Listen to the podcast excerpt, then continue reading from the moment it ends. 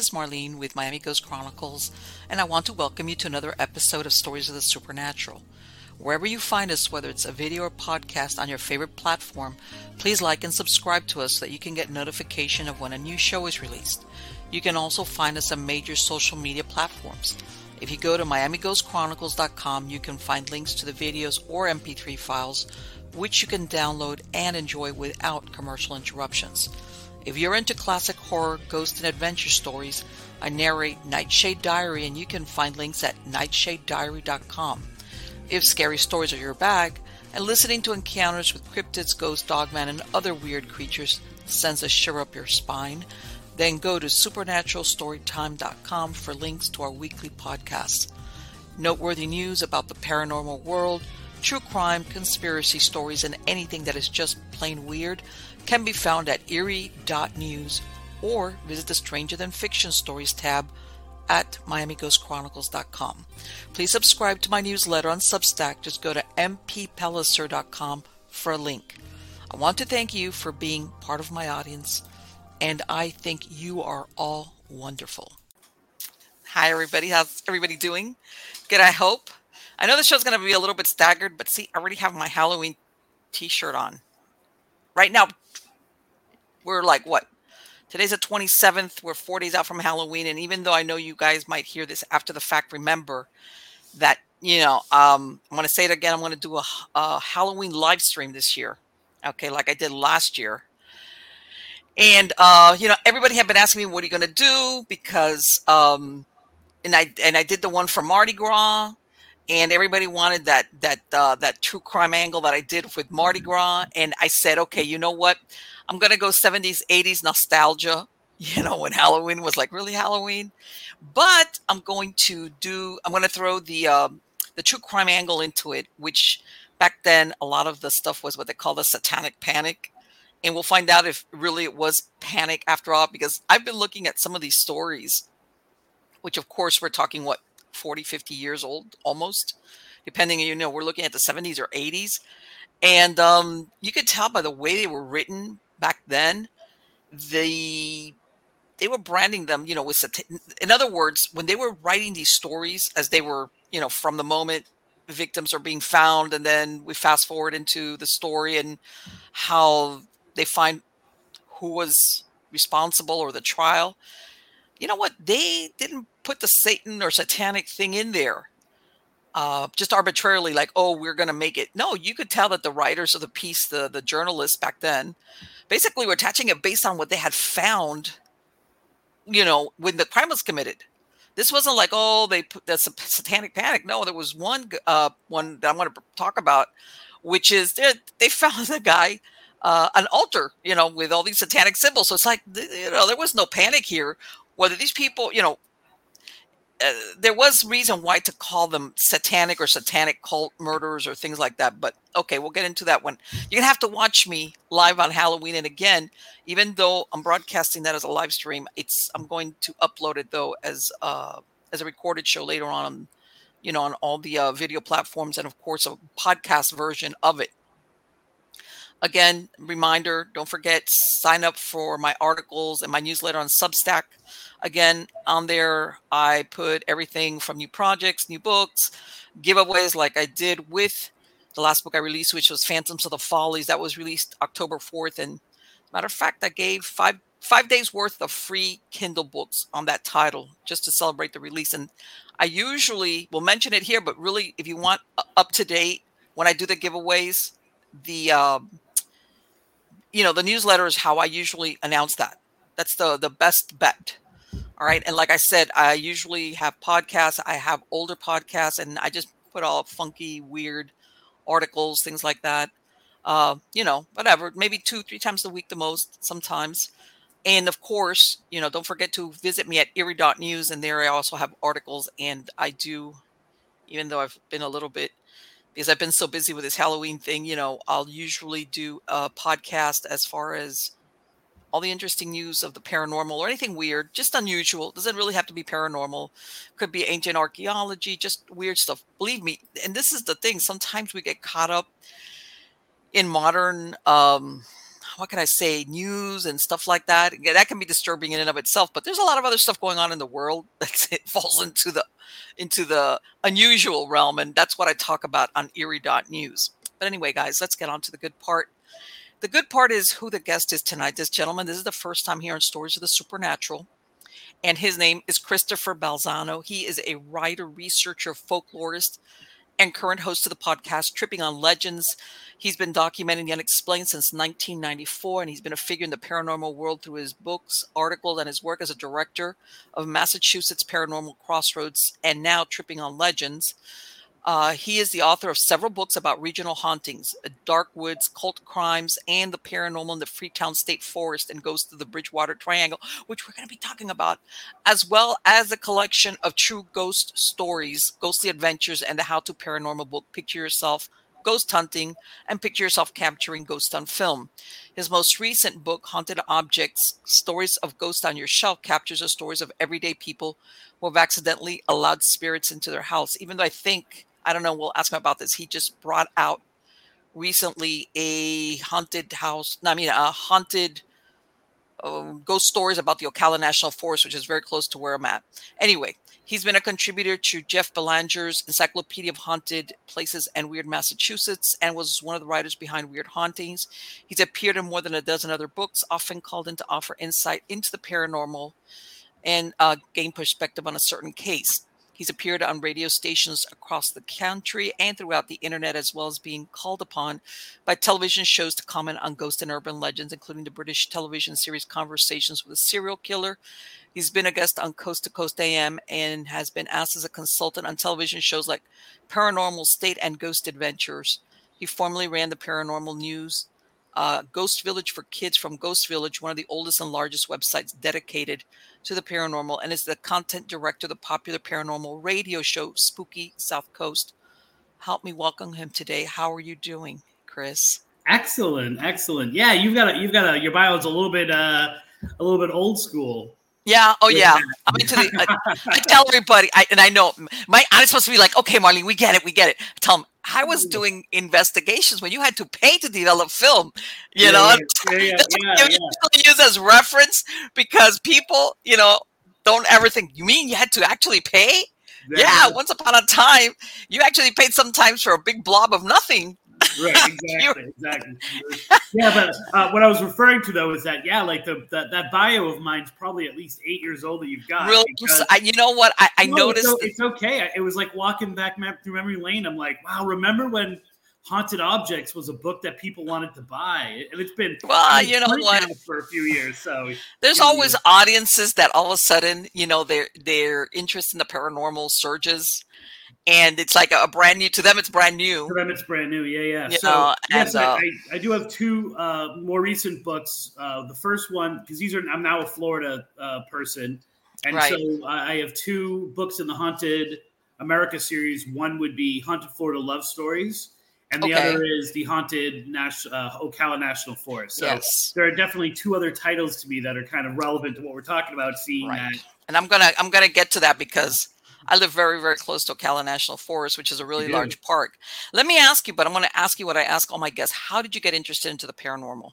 Okay, so you know that um, you know your intro where you're uh-huh. showing the movie with the girl's face melting. Yes, that movie was crucial in my development in this, and I'm not even joking. I'm watching it and I'm having flashbacks to my childhood because that's what Saturdays were. You know what I'm saying? So yes, for me, Saturdays were Creature Double Feature on Channel mm-hmm. 56 out of Boston, Massachusetts, and that yes. movie seemed to show like every other day, every other week. It was a, it was this obsession I had with horror movies and things like that, and, and I was a I was a latchkey kid.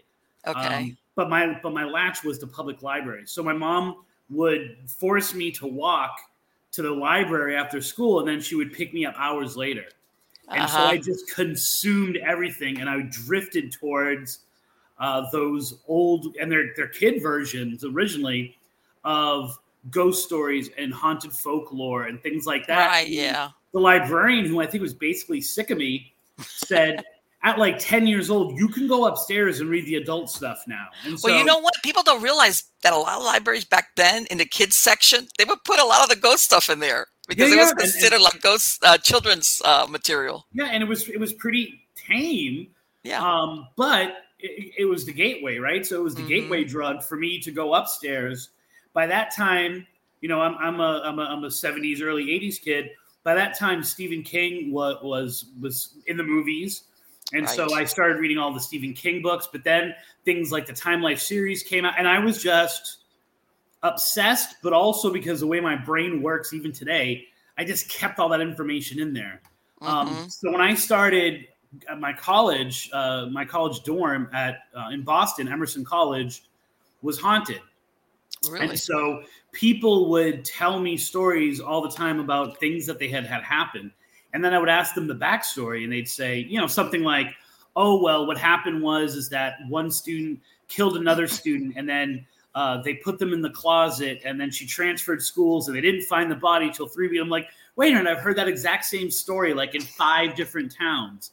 And so I became obsessed with this idea of the crossroads, which is, you know, not only the real haunting or what might be something unusual, paranormal, supernatural going on, but then the stories we make up or the stories urban legend kind of thing to try to explain it exactly. And and and both are uh, both should be honored, right? Both should be held up. Sure. And so, you know, after years of doing this, and, and I was an investigator for years, um, I kind of just got and left all of the the the pseudoscience behind of investigating and focus more on uh, the experience over evidence and sure. getting back to what was the heart of the haunting and getting back to these crazy yes. backstories and how they connect and and what I just what I started doing was much more of like what we call legend tripping, mm-hmm. which is going to the site, experiencing it just the way the people of that town or that area or that community say it happens, and then looking at what is that story and how they tell it say about the community as much sure. as it, what does it say about the ghosts right because a lot of these experiences where people had them there was none of this stuff that i hate to say it you know some of these uh paranormal reality shows there's just too much and i know what they're trying to do is capture the evidence or whatever yeah. make it interesting but after a while exactly like what you say let it almost kind of loses a little bit of the romanticism of the story, yeah. you know. Yeah. Um, it, loses the romanticism of the story, and then it also lo- makes the person who's going and looking at these things. I didn't. I didn't grow up wanting to listen to EVPs or to get EMF meter right. reading. I grew up in awe, and I think that legend tripping, as opposed to investigating, brings back the sense of awe and the paranormal. Sure. Because whether some place is haunted or not, I always say people can agree or disagree whether ghosts are real, but a ghost story is always true because people say it and believe it. Of course, right? and of, and what every legend tripper hopes for is like I'm going to have an experience, but just the anticipation, even right. if you don't, is worth it because you know you probably you've heard this story, that story, and you're thinking maybe I'll be the one that's gonna hear, see, whatever. Exactly, and when you when you hear a story that has been been told and retold in a community. Mm-hmm um, and maybe even talk to a few people that day in the community who recount their versions of it. And then it's nighttime and you're on that stretch yes. of road and you're flashing your lights the way you're supposed to, or you're knocking on that mausoleum three times the way you're supposed to. Um, for you not to have that sense of, I know exactly what they're talking about, whether you see a ghost or not, or whether something unexplained happens, that's what I'm in it for. And that's why I try to bring my audience now with my podcast and with my books. Right, exactly. And that's and, and, and you know what? I totally agree with you because um once upon a time, like I, I and I understand, but you know, when I did paranormal investigations, which is, you know, I've done it all through the years, but originally there wasn't that much of the um, equipment stuff. Yeah. It was more interviewing participants. What did you see? What did you experience? You know, triggering events. What's the history if you know it, or you know, right. you find out. Uh, it, it, wasn't that much into the equipment or the how can I say the uh, proof. You know, I got to produce proof kind of right. thing. Um, yeah, and, and, that and, lent, and the, the proof is the proof is born out of uh, out of connection and out of the internet, and, and it makes sense yeah. because. Um, in one sense, there's a lot of people who who want to become known because of it, sure. right? And so, put put that to the side. There's even just when you've um, experienced something and I've actually probably had more experience as a legend tripper than I've had as an investigator. Sure. Yes. You want someone to feel what you felt in that moment. And it was just you and maybe someone else that you go out with. and you guys can look at each other and you know it, right? Like, you know oh my god, yes, I know exactly no what you mean. Understand it, and you say it to someone, and um, and and they look at you as like, yeah, and and you're like, you're missing the point. There's no way for me to communicate the moment to you, right? So, but it, for me, it's life changing. You know what I'm saying? But there's no oh. way necessarily I can get you to understand what it's like to. You, you know, know, what it is?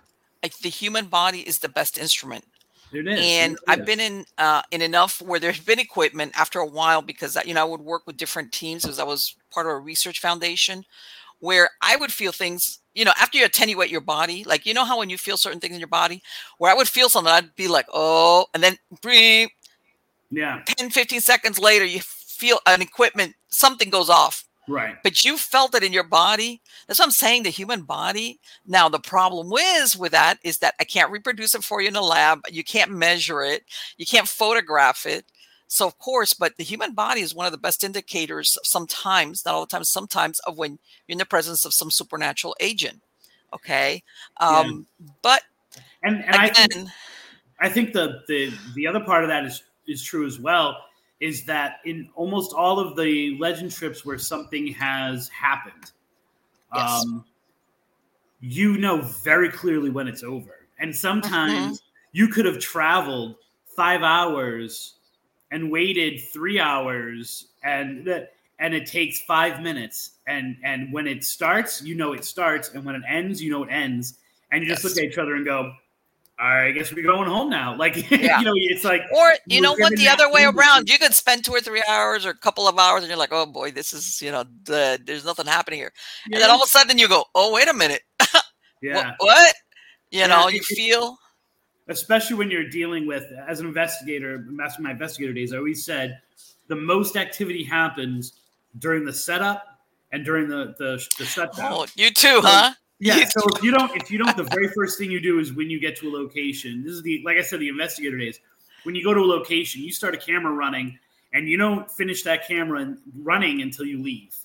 Yes. Um, and so we do. I've kept that theory along with a lot of these uh, legend trips because you know we are the we are the stand-ins for anybody who can't get out to this uh, place and experience it. And so we're not concerned with catching things on camera. We're concerned with providing you with the with the moment. Um, but it's it's it's to me it, it was investigating 101 man you start that camera because it always happens there yes. and it always yeah. happens it's like after you you, you, you close every and the truth was that a lot of the groups I worked with, they're the ones that were heavy into the equipment. Once we start doing stuff with equipment, so they'd be like, you know, putting stuff away because you know you get to the point when you're ready to leave that everybody's like, all right, let's put all this stuff away, you know, quick, right, like right. whatever. And I'd be like, and every once in a while I'd be like, oh man, all they're waiting for is just for that last lid to be closed on whatever, you know, yeah. or that last camera or that last electrical whatever to be put away. And um, I tell everybody, every, normally, you know, because nobody, if it was a residential kind of investigation, it was, a, it would be a bad taste to stand out in front of somebody's house and, you know, kind of do our own like mini, mini meeting before everybody went their own way. Yeah. And so we would usually say, hey, you know, there's a gas station down at the corner, or Burger King, or let's let's pull in there a minute. Let's just talk real quick, and then everybody usually goes on the parking lot of a Chinese food restaurant. Someplace, someplace where you know. And we had a ex- couple of experiences, believe it or not, when we would stop at some of these places uh, of bearing things, and and it would be like we'd all look at each other. Of course, everything's put away. There's right. no camera. There's no nothing. Every everybody's just standing there, like, hey, how'd you feel? Whatever you know, like a debriefing. And then, of course, everybody goes home because by then everybody's toast, you're tired or whatever. And we had a couple of situations, uh, you know, a couple of times where things happened, like as far as, you know, you know how everybody asks you, oh, do, do stuff follow you home? Yeah, yeah. And uh, yeah, and uh, as a matter of fact, that's when I learned one of the first times that uh, I, I started carrying my smudge stick with me and I'd smudge the everlasting, you know what, out of my car, and everybody sometimes look at me and go, "What are you doing?" It's like, yeah, whatever, okay. So that's funny. That's funny. So probably the the if, if I'm known for one thing over anything else, um, I'm known as the pukwudgie guy. Um, uh-huh. And if we want to get into that, that's you know, if we want to be here till midnight, we can touch upon but I was um, I was doing a um, uh, I was writing one of my books, uh, Picture Yourself um, Ghost Hunting. Horrible title of the book, but there you go. and so there was a DVD attached to it. And so what I did was I hit the road because, uh, like you, I'm an independent contractor. Like I never belong right. to a group. I don't. I don't believe in groups actually. Right. And so um, I so I brought out a really tech group, and I thought I liked the group because it was really tech, mm-hmm. and then they uh, had a trance medium, and I'd worked okay. with them before. Um, and I know that you know she was pretty spectacular. Things would happen, real or not real. At least it was visual, and it was a visual thing. I was I was filming, you know, for this DVD, and okay. so I brought them into uh, something I know you want to talk about tonight: the Freetown State Forest. Yes. And we're at the site of this place known as the Assonet Ledge, and we were, you know, it was we were they were doing their thing, and they were, you know, they were um, they were one of the first groups that I know of that had uh, really really jacked up um, thermal imaging because one of their members was a fireman, so he had that like the industrial fireman okay. thermal imaging, and so they're, and yet they're also going with what this trance medium is feeling, right? And okay. so we uh, we were finished, we were getting ready to leave. Um, and at this at this place, the Assonet Ledge, literally packing up. Everyone is closed up, and I got that feeling that we were talking about earlier and I say to the um, I say to the to the trance medium, well, I say just out loud, I'm like, something is different, something's changed, and then I look at them trance medium, I'm like, you know what I'm talking about, and I don't even get the sentence out, and her eyes roll in the back of her head. There you go. And now uh, it's just me and her looking like something from The Exorcist. and I gotta run. Get back with the camera. Get back with. The and uh, it's probably it's probably the most popular, famous footage that I've ever shot. Um, okay. Um, YouTube video called "When Pukwudgies Attack." Okay. Um, I wish all of my stuff got as much traction as this one video. Um, okay. And uh, it basically shows her being taken over by something, and then us trying to take her out, like in like Sedata. What, what, what was it? Who's to say? Oh uh, no! You, oh, okay. So you never really? Oh no no no! Like the video is called "When Pukwudgies Attack." Okay. Um, because we were pukwudgie hunting at the time. Um, okay. And it's okay. an area that is known for uh, for these little troll monster type creatures. Like they're spotted okay. there, but there's also UFOs that are spotted at that same location. There's also um, a ton of ghost lights that are seen there, which could be okay. UFOs or, or or or spirits. So we never really knew. And of course when you watch it, it's so dramatic that it looks fake. So what did she think it her, was, it or what, was her, her feedback when she came? When she, she said a, she said a pukwudgie. She said a pukwudgie. So it was non-human. So basically, she's saying it was a non-human yeah, entity. Yeah, yeah, yeah, yeah. And um, you know, and and in that vein, um, the pukwudgies are known to control the spirits of the Wampanoag, the Native American tribe in that area who uh, they've taken the life of, right? So these these Pukwudgies were kind of trickster, like trolls, and fairies of the forest, or however you know they're really hard to classify. Okay, but they um, they would they got to a point where they became very malicious, and okay. they would attack people, and they would burn villages and kidnap babies and kill people. And so they, if they killed a, a Wampanoag or, or anybody, they would get almost like possession of their soul. And these souls manifest themselves in what they call Typhai what Wampanoags call Typhai which we would call orbs or ghost lights or will the wisp.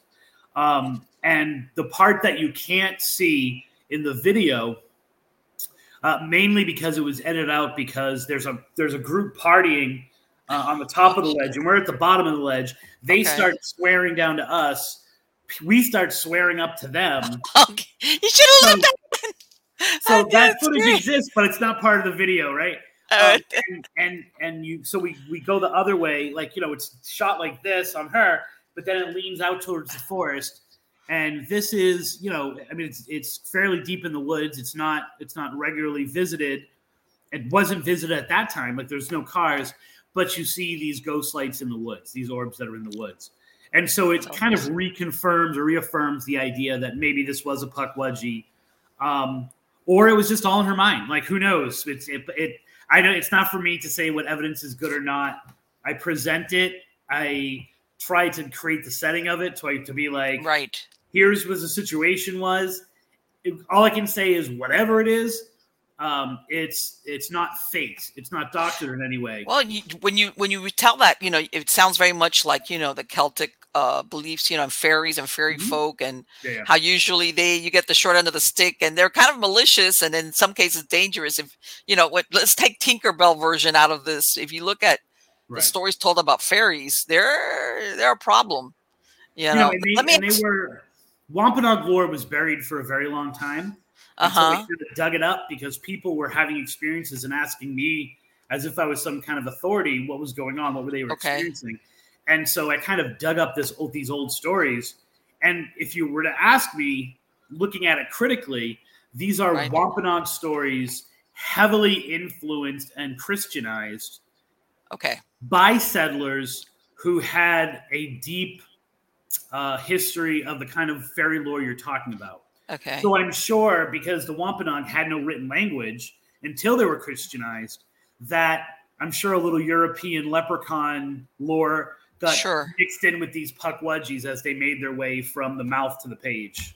Of course, and that happens. People don't realize yeah. that yeah, culture, that that that oral tradition. You know that thing lost in translation, but it's like exactly. changed in translation, and then exactly. eventually exactly. you get the uh, the uh, the version over here. Now, let me ask you before I do the intro: Is where you were at? Is that the same area that we're going to talk about? That forest? Yeah. Oh yeah. Triangle. Yeah. yeah. Okay. Now That's let me do the intro, guys. before we rolled, I mentioned to him because we're talking. I I'm telling you, coincidences they're incredible. Earlier today, we call it hashtag follow the signs. There you, go. there you go. I'm watching TV and I'm like, of course, because it's Halloween, they've got all the the Grizzly and all the horror movies. But anyway, I'm and I'm like, but some of these things after a while, it's like, oh, you know, when you see the title, it's like, I wonder what that's about. It's like, all right, I already know what this is about. You know, it's like, yeah. so anyway, I come across this um, documentary, and basically, it's retelling about uh, cult slaying. That's how they allude to it in the title. It's cult slayings um, that turn out were in the town of Fall River. Fall River, as in you know the famous forty whacks she gave her mom, father, father forty whacks. Lizzie Borden. Lizzie Borden. You know everybody thinks, but then it goes into that there was these murders. I want to say it was in the 1980s in Falls River and I'm telling him, hey, I just saw this because he's telling me he's from that area. And then, drum roll, it turns out he knows all about this. And we were discussing um, what was presented on the documentary versus the reality of it. And I understand what that sometimes I've seen documentaries based out of South Florida, Miami, that I'm looking at. I'm like, that's that's not accurate.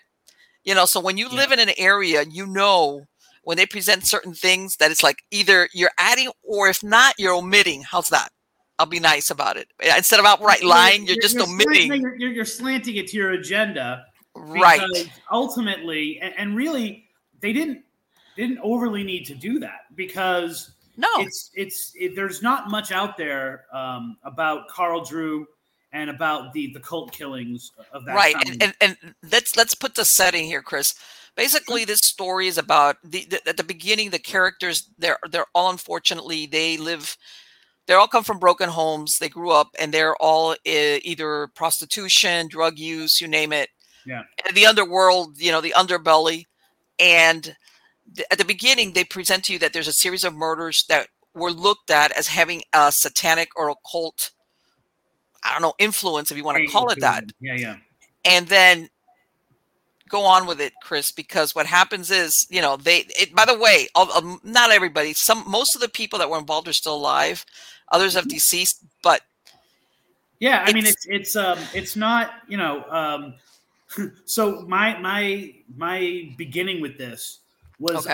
I I used to work at a library, and mm-hmm. uh, Suffolk University Law Library, and I had a great boss in terms of he loved ghosts, and he would just be like hey, go research this instead of working today. like, yeah, what a great boss. And, and so, uh, yeah, exactly, the best kind of boss.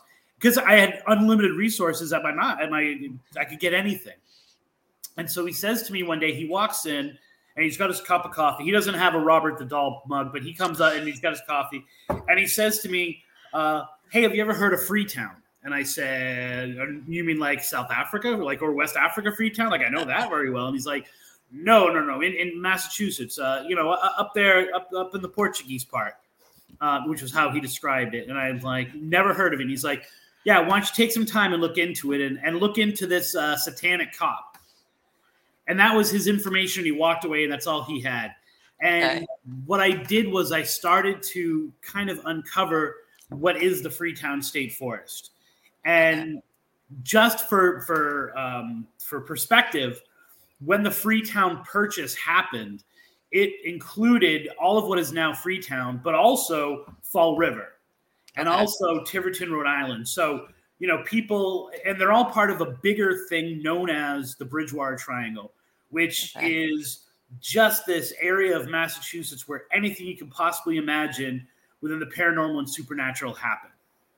Right. UFOs and, and everything, right? Everything. And, and it's really popular now. There's a there's a really bad, if you're talking about like getting the story wrong, there's a really bad podcast, like radio podcast out there um, by uh, by the guy from Supernatural, the guy who does the, the radio show Lore, um, uh, Aaron Mahnke, called Bridgewater, and it's absolutely if you've had, like literally my research just vomited up and changed around. It's, it's horrible. Like yeah, right. It's like yeah, yeah. But but whatever. People like it. It's more popular than my show. So what can I say? Um, and so I immediately got a, a got a, a, a, line on this guy named Alan Alves, okay. and Alan Alves was um, a cop. He was just a regular old cop that caught a few cases early that had a a, cult cult with a C, not with an O, a cult slant to them because the Freetown State Forest was filled with different cults that were running through that originally he thought were just remnants of the hippies, right. which ended up being, you know, uh, more, much more organized and things like that. So he's, so he's he's he's uh, uh, uh I don't know what town in the Ocala that you live near. Um, I'm, I'm north of I'm north of Ocala. I live like in a little itty bitty town with five thousand okay. people. Beautiful. So imagine your town and imagine right. investigating over thirty homicides in wow. like a 20 year detective career. And now right. you have Alan Alves. The Freetown State Forest was, I called it the paranormal dumping ground. You're less than an hour, much like the Ocala. You're you're an hour away from Boston, Providence, mm-hmm. Rhode Island, Brockton, Massachusetts. These areas, Fall River and, and and and New Bedford, areas of high crime. You do your crime there. You dump the body in Freetown. Right. I was gonna say it's a dumping ground. You're right. Yeah. Exactly. In, in an hour, you're in the middle of nowhere.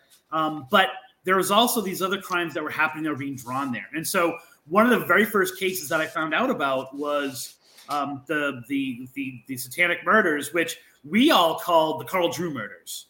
Um, okay. Carl Drew is the central figure of the story in the old days. Um, right, right, right. He's like, um, he was like, uh, I want to, I want to say he he was described as this real cutthroat pimp guy, and I think that's yeah. why everything was laid at his feet. You know, yeah, like, and, and, for all intents and purposes, like it, it really was. And if you've watched the documentary you're talking about, I think it's called Fall River, right? um, if you watch it, it's it, it's uh, misrepresenting a little bit what was going on. He was um, he was kind of a little bit of a brain, but more the brawn.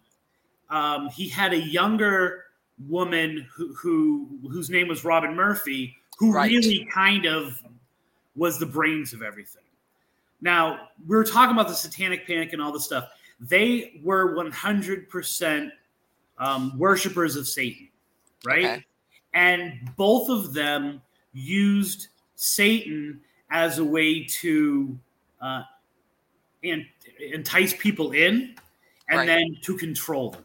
Sure. So if you're talking about the satanic panic, you've got to you've got to separate the idea of that people were like molesting kids and stuff like that with people who were during that time who were into the occult now with an OC into the occult who mm-hmm. were using it as motivation, right? Sure. So the satanic panic is something real, right? These cases of, of lost memories that were like infl- in, inserted right. into them, that's all real.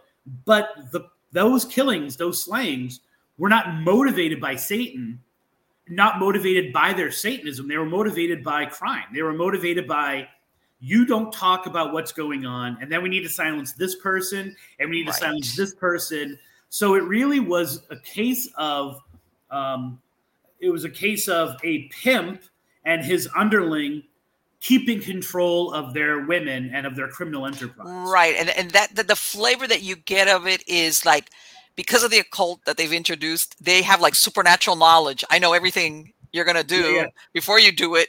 So it was, yeah, it was a big psyop as well, convenience wise, you know. Right, right, and and of course you're dealing with people who uh, are high 100 percent of the time, yeah.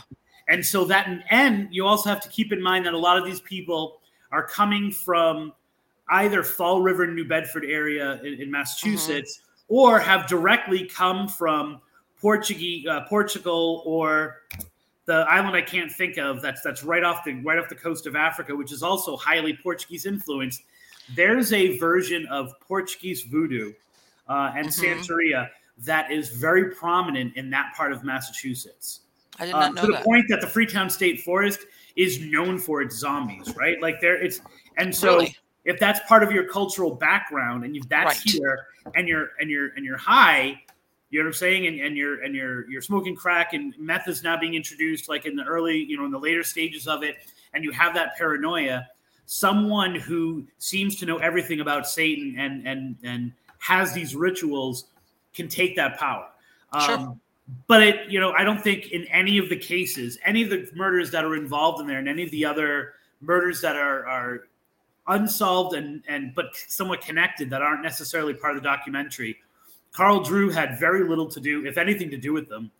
And I present that in my book. And Carl Drew was so happy about that that he sent me a few letters okay. Uh, and drew me some really creepy pictures. See, this is the thing. I, and how can it's almost like when you finish seeing it, you know, they kind of put that doubt in your mind. Was this the guy that was responsible for these, the murder yeah. of two of the prostitutes that we're talking about, right? Yeah but by the same token, it's like, and I agree, you know, but that he was a creepy, you know, this, yeah, this like, he was an sob. This is like no nice guy that was railroaded. You know, it, you it know, was, it's, it's he's not he's not Manson, he's not Dahmer, he's not Gacy. No, he is um he is your typical uh, street thug who right. ran his corner of town, ran yes. his little section of town, which is like a block. You know what I'm saying? And right gets caught up in this bigger thing, which then becomes once it hits the public, and they get like, oh, so not only are they having these satanic rituals with police officers in an apartment building, but they're also going in uh, into the Freetown State Forest to have them at this shack, the infamous shack in the Freetown State Forest. Now it explodes to become something bigger, and he becomes to some degree a boogeyman and a folk right. hero in Massachusetts when really he's just a pimp who got caught up in what right. is, he, what is happening in every town like that all across the even says that um, he was at that time. Well, I mean, I don't know, but I don't think that he was illiterate. I don't know if he's still illiterate, but that even during those times, because yeah, he grew up in a very dysfunctional household, exactly. and yeah. he didn't get any schooling, so he was like illiterate. And like you said, basically, it's like you you do, you know, the guy was not a nice guy by no means, but at the same time is like and you know uh, in the process there's people here that this happened when they were really young like in their late teens right. or 20s and now some of them they're if they're alive they're still older yeah, you know some then, of them changed their story and then i think i think really only two of those people like robin murphy um, yeah and, and i remember right about the time dark woods was coming out Robin mm-hmm. Murphy was let out. So they talk about in the documentary, she's let out for a while, and then she breaks her parole and she has to end up going back in and it was like people were like, "Dude, is Robin Murphy going to come to your house?" And like, you know, well, let me ask you something real quick about that because I didn't understand that. Because, yeah. and let's put this: Robin Murphy was a she was what seventeen or eighteen? Yeah, she was, really teenager. Young. She's yeah. young. Again, she comes from this really dysfunctional background. You know, you name it but they they're interviewing all these different uh, police officers that at that time were active, and all of them across the board were saying she was tougher than a lot of men they knew. They said there were men that ran from this girl, and she's seventeen. Yeah. She was ultra violent, and, and, she also and she also had a genius IQ. So oh, I didn't know that part. Oh yeah, well, you can tell she's not she's not stupid at all. No, you could tell exactly. That was and and not only did she have a genius IQ, she had because of that horrible background a deep understanding of people and how to manipulate them. Well, and if, so if yeah, she's, to... she was. I, I, when you listen to the story, you you realize at some point this this girl or this woman decides, I'm not going to be the victim. I'm going to be the victimizer. Yeah. You know, enough of that. Yeah, yeah. You know, and she turns into super predator if you want to call it driven by circumstance, whatever you like. You know, according to one of her stories, one of the people there that they, they also cast as a Satanist was molesting her since she was 11 or 12 years old. Um, but anyway, she was, but they were saying that basically she's competing as a pimp against the other guy, like you said. They're yeah. like they're doing the same thing, but they're both wanting the, the wanting the same turf. She was. Yeah, it, I think in the documentary. Uh, now, I we I saw the documentary when it came out, so I was literally right. waiting for the next episode to come out of it when it right like a mini series. So it's got to be like two, three years ago now. Um, yes, but I think in the in, it's painted in there as if they were competitors Right. Well, that's an. Is that they, accurate? They were competitors. No, it was more of they were working together. They were running in the same circles. Okay. If they were competitors at all, they were competitors in that, you know, she was at that time portrayed. You know, the the big dog walking and the little dog hopping. Yeah. Yeah, butch. Yeah, butch. Yeah, exactly. I remember that. That would be that would be uh, maybe more of like the the relationship um, but with him out of the way, she she she was the one. She would have been the one to be able to take control and and right. It was almost like they portray it almost like they're trying to do the same thing. They're competitors, but at the same time, it's like don't stumble because if you do, I'm going to be the first one.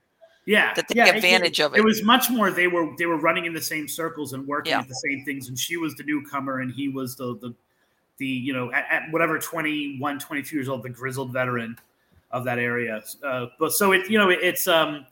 So let me she, ask you something. She turns on him. Uh, right. So you know, offers, she's that lady. She's she's like, man, no no mercy, no prisoners. Forget yeah, it. And he he looks sketchy. Like you just look at him, um, and and and he looks he, he's right out of central casting for for an evil person, and and she uh, is evil on the inside more, and uh, outwardly she's. Although I think it, twenty years later from it, she looks like one of the Manson girls to me. In all, well, you know, God, you must have. They do point that out. They said that by the time she came to court, and we'll talk a minute about the murders. They, of course, had put her up, you know, back in the 70s and 80s. You know, she had like a sweater with a thing, and they even put a little cross on her, and they long, put like her hair, hair, long and straight hair, exactly like what you described, like some of these Manson girls. Yeah. You know, but eh, eh, I mean, very uh, schoolgirlish, like you look at her and you go, how could she be running? She, she was the spitting image of like Karen Carpenter. When yeah, I yeah, yeah, yeah. That's that's the way they presented her. And the, the newspapers every once in a while would get a picture. Uh, I don't know if you ever seen the movie like The Devil's Advocate, where the yes. woman every once in a while she would see the demon face and then it would yes. go back.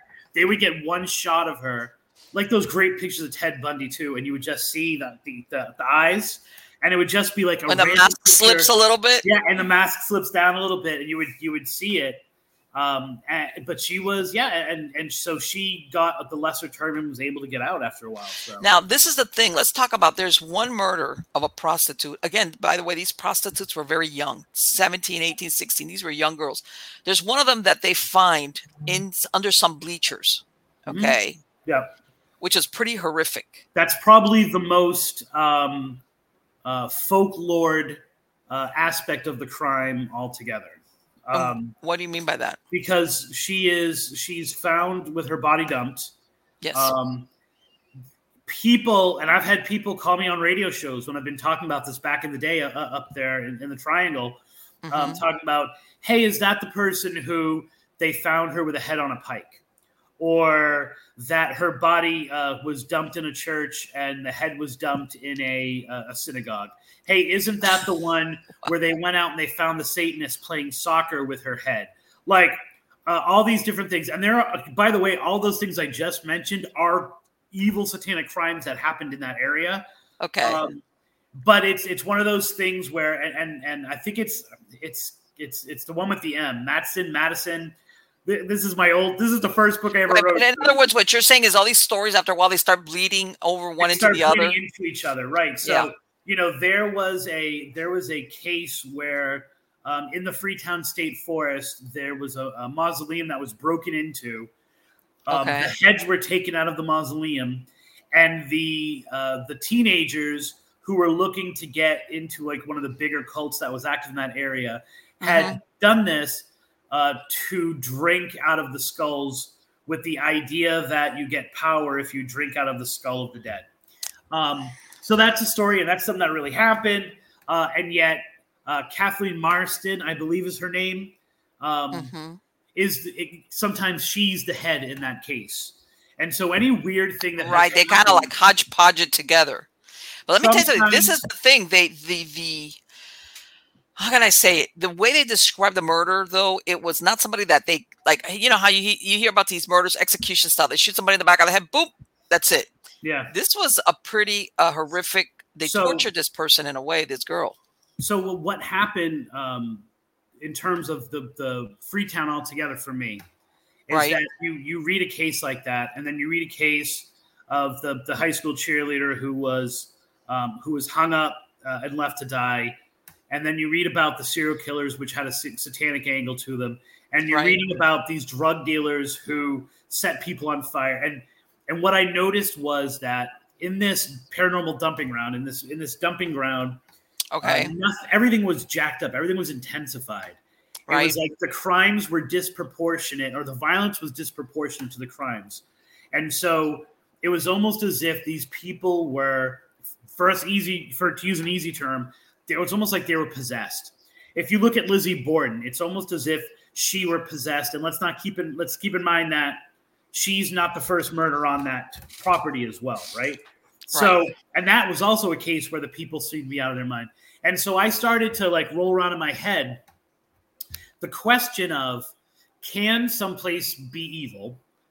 Okay. But then also, can the same energy, the same juice, the same bad juju um, in addition to causing ghosts, Bigfoot, Thunderbirds, zombies, all these paranormal things, can it also draw in serial killers? Can it also draw in, in uber violence? Can it also sure.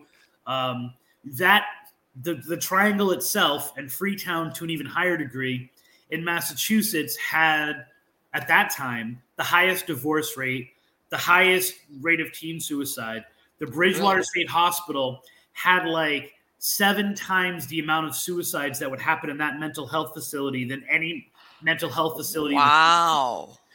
24, which is the backbone of the Bridgewater Triangle, had more fatal accidents per accidents, car accidents, than anywhere else in the country. Right. Like the odds are like out of proportion. Right. And so it began with that question of like, are some places bad and do they draw bad things into them? Like, are things drawn there? You know, yes. does it not only taint stuff but also beg these this this this dark stuff to come in?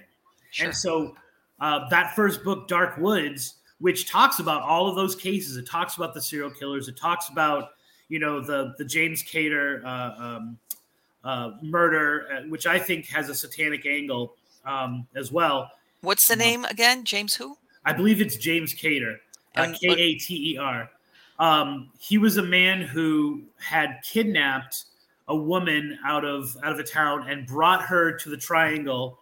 Okay. And um, brought her to the Freetown State Forest, hung her up to a tree, and left her for dead. And she died of exposure.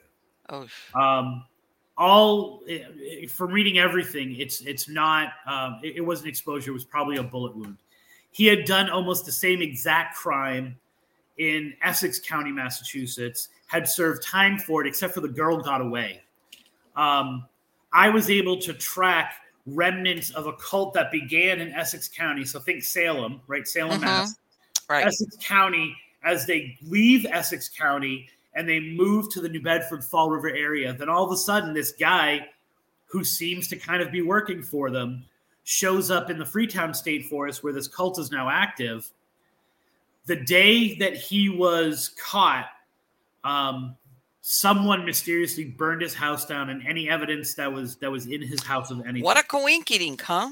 Um, now, you and I were talking right before we started about, you know, they want this cult angle because it then can connect things and stuff like that. The uh, the, the Kater case is the exact opposite. I talked to Alan Alves, who knows everything about it. I mean, this is a guy who was a consultant to police forces all across the country because of how much of this kind of stuff was happening in his town. And him and every single law enforcement officer I talked to in writing the book very quickly would go, nope, nope, nope, nope, nope, nope, nope, no occult with that, no occult with that, like no Satanism with that, nope, nope, nope, nope. Because the opposite is true. Once you get that involved, now it's sometimes harder to convict people. Because well, this is the thing, and I'm going to mention, and, and you know, it's yeah. one of the I've, I've, always had books all my life, and this is you know one of those books that somehow you lose in the shuffle, uh-huh. and this was a book I want to say was either published in the 80s or the 90s, and it was it was written by again I can't remember. It's one of those things that without and the guy, if I remember correctly, he was ex law enforcement, and in yeah. it he, he he starts talking about historically how sometimes at crime scenes there's occult symbology, yeah. but not blatant. How's this? Exactly. Yeah. And that when law enforcement arrives, they don't realize what they're looking at. That sometimes there's messaging for, you know, if you have eyes to see about, and uh, I guess my point is that sometimes, yeah, you have the cult or the cult or the satanic or whatever you want to call it, you know, symbology. And like you said, it's used a lot as a big psyop to scare whoever's in there or just to draw in people, whatever. But then when you do have the people that are really into it, that sometimes they do that killing, whether it's sacrificial, and they leave symbology that if you don't know what you're looking at, right, it just it just goes right past you, and police, uh, law enforcement will look at it as a, a just a regular murder, whatever, right. Um, and I think that happens a lot. People don't realize that not every occult uh, if, type of murder if you know has, has to be know, in your face. If you know what you're doing, uh, uh, so the, one of the big that one of the greatest things Alan Alves taught me, uh, and I used it when I started looking at the Ocala as well, is okay. the idea of if you see the cult, you're not seeing the real cult, right? Because there are different levels yes. of organization, and the really now I'm not willing to say like Illuminati and stuff like that level. Right, right, right, right. right. Talking yeah. about organized crime that have an occult angle to them. The people who are working for them don't know that they're working for them. Right. Are you? They think they're doing their own thing, and yet. Right. That sometimes it depends. You know, what, what cog in the where are you in the cog of the wheel or whatever. Are right. you familiar at all with Maury Terry, who wrote the Son of Sam's book? Yeah, yeah, yeah. If you look, if you you know, besides detailing the Son of Sam and Berkowitz, basically, you know, the theme of his book is that he it was to him it was like a a cult. In, in other words, it was a group of people, whether they were cultists, Satanists, or whatever, that were involved in it. And it's exactly what you described. Some of these people were just basically they were being sent out to do kill people for whatever if they need to get rid of somebody. Exactly. And, and it's funny because if you've watched the, the newer documentary on Netflix, they I haven't watched it yet. They uh, basically tear that entire book apart. Um, I know. I'm not sure. If, I'm not sure if they. I'm not sure. It was it was the, the cult called the Order or something like that. No, the well the the. In some cases, they call them the children, and they look at it when he details it, yeah. which I have to give him his man. That guy really like he, yeah. he when he ex- says something, he gives you why he's. Ex- but they're usually they look at it as being sprung from the process church out of the UK. The process, the process is what I'm thinking of, right? Okay, which has its roots, believe it or not, in L. Ron Hubbard Scientology, early, early Scientology, yeah, yeah. in the '60s, so, and then of course it goes off and does his own thing, kind of deal. So if you're if you're running this kind of cult, um, and so we talked about the Satanic Panic, but guess what? There are groups, there are nefarious groups out there, right? Mm-hmm. Um, so you know, people say like, oh, you know, we had to have caught them because we. Uh, we saw a, a, a, an order for pizza and we know pizza was code for something else. Right. People that high up are never going to get caught because oh no you unless they want some aspect of it caught so if i'm running a cult of yeah. that degree i say marlene you are now a police officer so go infiltrate yes. them and you, Joe, you are going to infiltrate the biker gangs. And that's and exactly how they do it. I am so glad you pointed you that You are going, wait, wait, wait. You are going, uh, everybody, you're going to go uh, infiltrate the NAACP and you're going to infiltrate the KKK yes. and you're going to, and, and it's one of those things where they, no one knows, and, and they're never, the important thing is they're never the leaders. Mm-mm. They're always the lieutenants who are not seen because they're there to influence the right. policies, but not throw them out there. And so all these things which seem diametrically opposed to each other are all built upon the same thing, which is profit and chaos. Right. Well, this is the thing. And if you read the book and a lot of it, it describes exactly like maybe you might know who's right above you, but up the food chain, you really yeah. don't know. And there's one part, I'm going to, where Berkowitz describes how they were trying to get him a job at the what's the equivalent of dog catcher as an animal control guy. Right. You think, what for? Because they wanted to sacrifice dogs, German yeah. shepherds to be precise. And, and you might think, wow, but you know, how much easier would it be to be the guy that works at the animal control Right. And have so access that, to all of that. Right. So, you know, hey, when we get a dog that fits our needs, you're gonna call so and so and guess say, hey, guess what we got in here? Right. Come in, come and adopt it or whatever. Um and and, and but it, they do that at different echelons. Not everybody was infiltrated to be um, you know, the dog catcher, but it's that kind of idea. You know, it's it's um it's one of those things where you you sound crazy when you say it. Yeah. Um, and maybe it's conspiracy theory, and maybe it's mm-hmm. just your mind making but as soon as I started doing research on the Ocala and just being aware, all of a sudden you start to hear that word in every news report. Right. Um, you start to hear the Ocala National Forest uh, associated with multiple, sometimes daily, uh, disappearances. Well, I'm um, gonna, I'm gonna, I'm, you know, I'm, I'm, are, are you familiar with um, Gerard Schaefer? He was a serial killer out here in the 70s and 80s. Dude, like you are talking to, yeah, my obsession is Gerard Schaefer. Okay, well, you know that two of the of his, well, how's this? You know, you can't convict somebody posthumously, but two cold cases they retired based on the fact that they think he was the one. They, the girls have never been found. No, that's it. Their bodies have never been recovered. And I want to say, Their not too long ago, very active. Huh? Their ghosts are still very active. Oh, we got to know exactly what you're talking about. Okay. this is the thing. Now listen to this. This is how I found out about how, how you know like different road different roads lead to Rome. I, I'm I'm I had somebody. I had an author that I met. I was doing a comic con, and he was re he was he was a writer of all these different. um Oh, I see that. Okay. Oh, we're gonna put that. that we're gonna put that up and just hold on a minute. he's he's um he's talking to me. Oh, Marlene, here we go. To stream, there we go. Is that who you're talking about? Yes, these two, these two girls. They've never been found, by the way. Yeah. Never been found. They disappeared out of Ocala National Forest.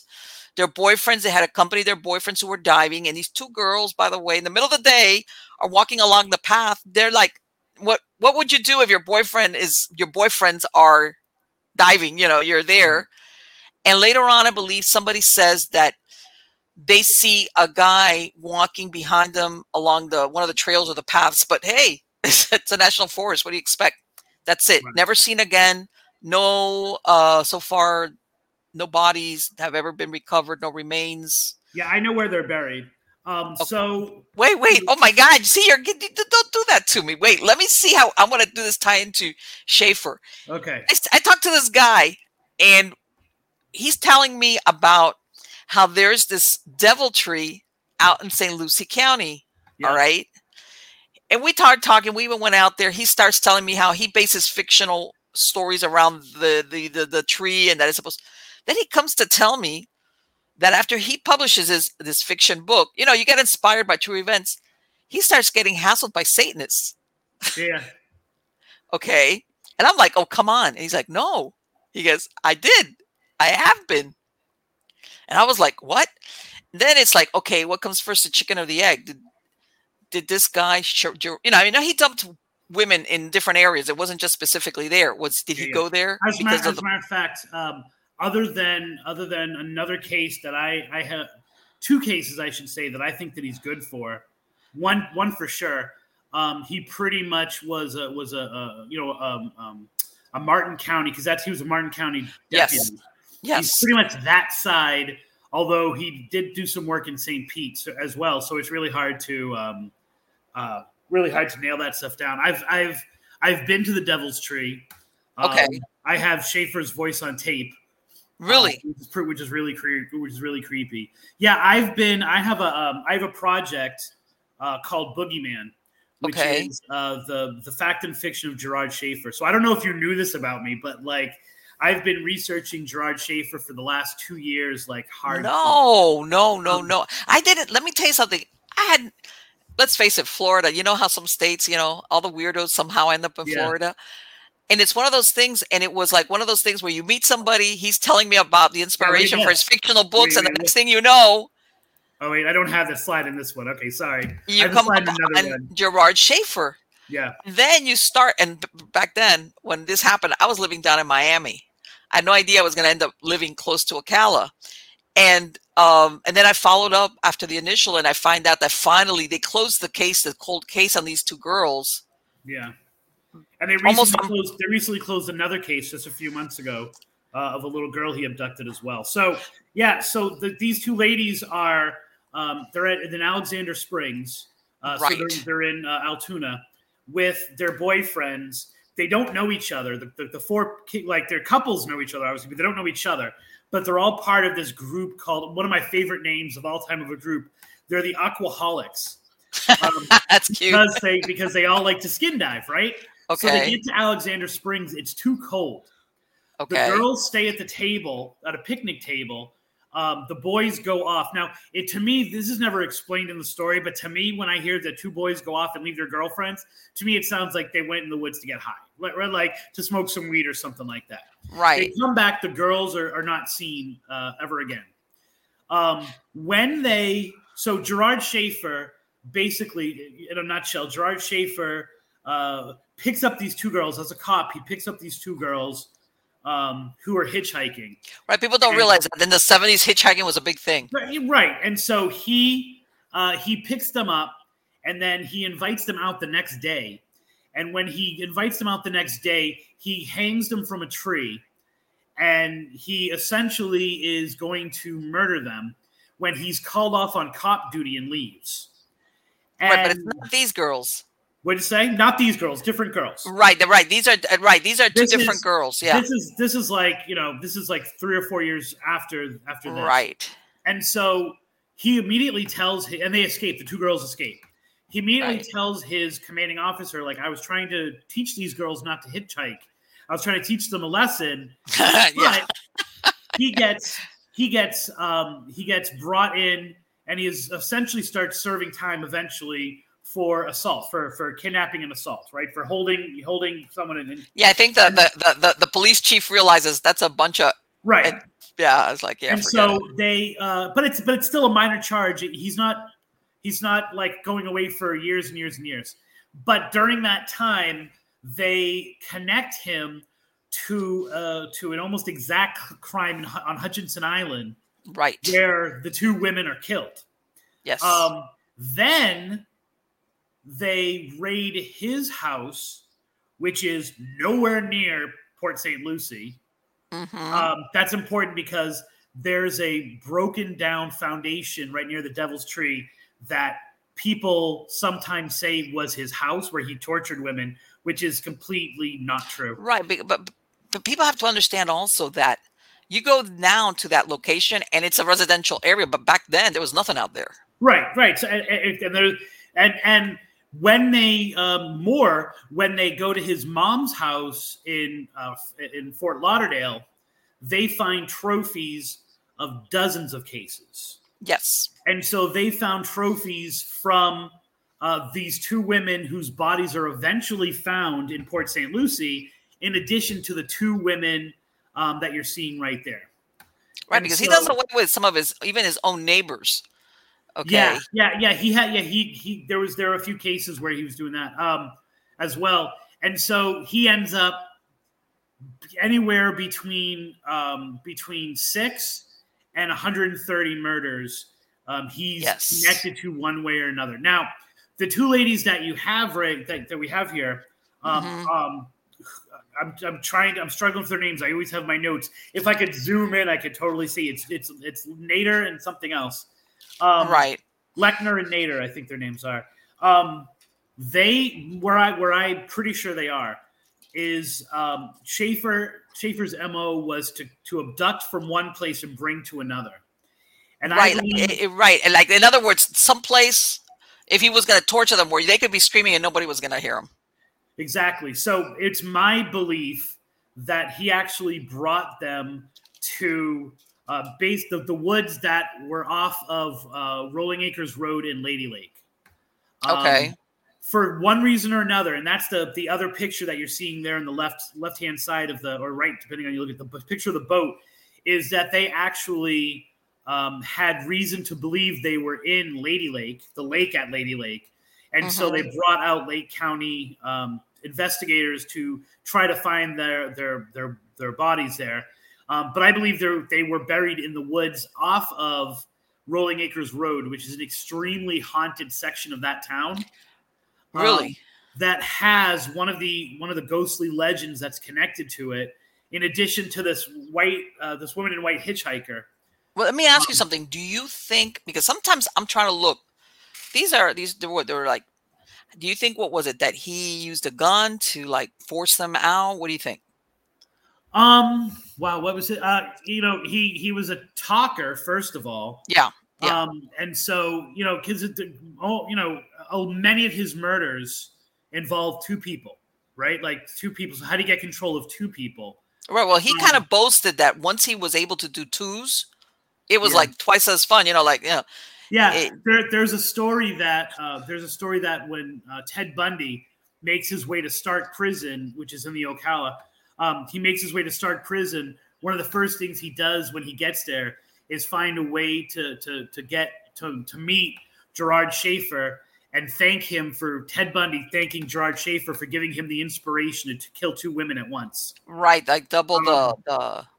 So yeah, I don't know. I don't know how he would. I don't know if I don't even know where what his position would have been then. I, I don't have my timeline with me. Uh, I have an intricate timeline in my bedroom of where he is during certain times, whether he was authoritative enough to uh, be a park ranger or to have some kind of identification. Well, see, this is this takes place. This was supposed because remember again, they, you know, that's the thing about some of these serial killers. Sometimes they say they claim victims they never had, but right. sometimes their real number is kind of fuzzy. But I know this happened in '66. Okay, for this one, and this is like one of the the early ones. And again, it's like in the middle of a park you know, that you think with two guys, but even though the guys are not there, and I always thought, did he like pull out a gun? And but if you look at him, especially back in the '60s, he had that all-American look.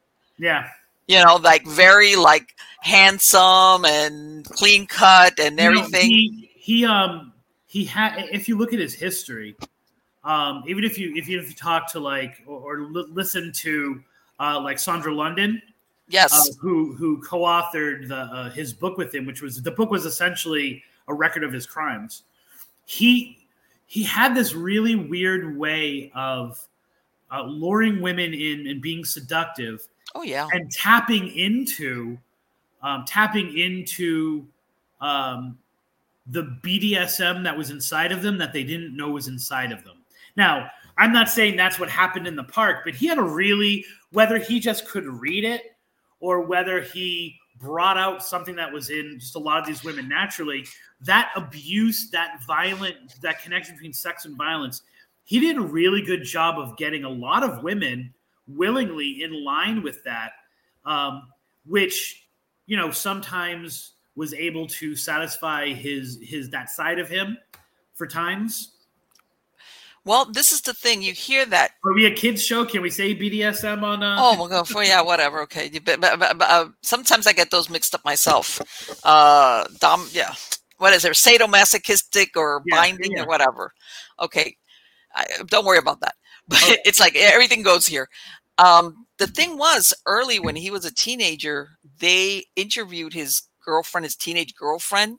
Yeah, and she's saying how in the relationship lucky for her it ended uh he wanted he he wanted to play act like a rape he wanted yeah. she he wanted her to act like i'm raping you you know and he also had I, believe also a fetish with wearing women's underwear and that kind of deal yeah and, and then he so, kind of like got worse as he grew older it's really interesting because because i would i would i would like to know if this woman is still alive and what she thinks but he had a, an older woman when he was a little bit younger who mm-hmm. trained him uh, how really? to how to uh, deliver pain, and that her kink was to be raped, and she trained and molded him to uh, to fill that fantasy for her, and. And that, that, that's you know what, and you always think about what comes first, the chicken or the egg, because yeah, yeah. I mean, it's it's. But then again, it, he took so naturally to it that it was something. Yeah, sure. Like, oh, this is wonderful. Like, I don't know. It's it's really, but the, the, and that's the interesting thing about Gerard Schaefer, which is why it's been this focus of mine for so long, is that there is um, there's so much. First of all, there are so many sites of his murders that are connected to ghostly legends or, or haunted sites. Right, because and but this then, is the thing. People, he was like, um, again, people have to remember that a lot of these locations that you look at them now, they're populated yeah, but they weren't then. And and Rolling Acres is a great example of that. But then there's just so much about him that is mythology and has been mythologized. And yet weirdly, no one would rank him in the in the top 10 of serial killers, right? As far as I know, he's only been mentioned once on Criminal Minds. Um, and and mm-hmm. mentioned wrong actually. Right. Uh, they say the opposite. They say Schaefer got the inspiration from Bundy to kill two wheels around. We're talking about a man who, uh, because of his intelligence and because of his charm, basically was a uh, a jailhouse lawyer, which is what might have gotten him killed. He has his right. fingers. He Otis Toole uh, was yes. a good friend of his, and Otis Toole for is is most likely the person who kidnapped and murdered Adam Walsh.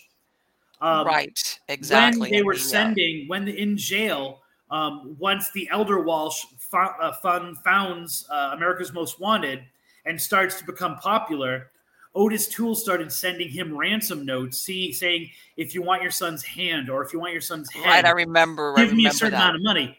Those were that was Gerard Schaefer who was writing those letters for Otis Toole because he was illiterate.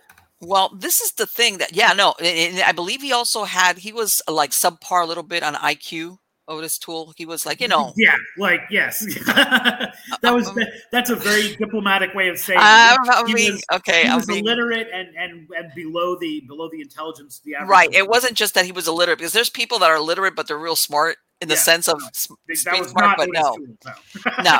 And th- this is the thing. If if you look at it in reality, Gerard Schaefer predated Bundy, and he was already in jail. But th- from what I understand, that some people think that uh, he might have gotten killed, which which was what happened with Gerard Schaefer. He was killed by another inmate yeah. because he had developed a kind of a little bit of a being a snitch. You know, it was one of those guys yeah. where you know, which which is why part of the reason why he was able to offer detail. He was very uh, dichotomous in, in that he would say he would he would boast of these numbers, but mm-hmm. then if someone would write, he would never say the word serial killer. He would always use the initials SK. If someone wrote a newspaper article or a book that mentioned him and used the word serial killer, he would immediately sue them including right. Yeah, no, he, he was throwing those frivolous so, lawsuits around like frisbee. Yeah, yeah. So like, so and he was good at it too. He, I mean, yeah, he, you know, yeah. What else he got so to do? He was worked, so he knew a lot of what was going on in the jail and other criminal enterprise that were going on outside of the jail because he was acting as a lawyer for a lot of these people. My my personal opinion um, is that it had something to do with that, just like you're saying, um, or it also might have had to do with. Um, do you know who Danny Rollings is? The yes, of course. Yeah, the Gainesville Absolutely. Ripper. Yep. Also, uh, has a connection to Schaefer as well because Sandra yes. London is was his fiance when, when he well, was. see, this is, and I heard that that that after Sandra London dumped Schaefer, she did she was into her bad boys, and I mean bad boys. Yeah. That after she dumped him and went off with Rolling, so she's trying to square a deal with a book. That then Schaefer comes after, you know, threatening her. I'm going to do this to you. I don't yeah. know what he's going to do because he's incarcerated. But yeah. And so, and so, you know, there's a there's a lot of uh, there's a lot of smoke and mirrors with what Schaefer may have done, might have done. There, there's this one case where he is um, he's accused of kidnapping these two girls, mm-hmm. and um, uh, and their bodies are never found. And I'm actually able to find evidence that not only were are they not dead, they were never kidnapped. Which one um, are these? The ones from the beach at the ice cream truck when they were little? These are the are ones these... the West Coast ones. You're, what you what you just said describes like five of his kind kind crimes. So it's like not the one in St. Pete that he eventually gets kind of snagged on, but the other one that's that's on the other coast. And um, that girl, I'm able to track like her life. She ends up uh, she ends up becoming a. Um, it's a very big deal. She marries Florida's vampire, Florida's most famous vampire. Yes, I know what you're talking the about. Ceremony on the on, on on Halloween and stuff like. And you look at the pictures and you know it's the same girl like 20 years later or 30 years later. And it's that kind of stuff that follows him around everywhere. Like right. He, there's story after story about these weird things and my, the framing of, of what I'm working on with it is that I think that he is uh, the leading candidate for, um, for probably Florida's most popular and most covered in a way um, unsolved murder, which would be Little Miss Panasoffkee. You think um, so? You think I so? Think, I think 100%. 100%.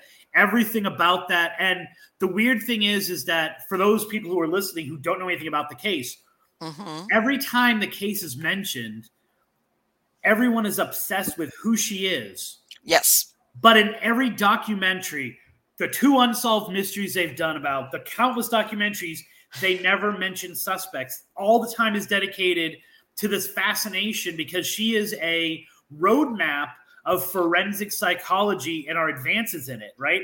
As we've gotten better, we've gotten a better handle on who she is, but no one ever talks about who did it. Okay, this is the thing.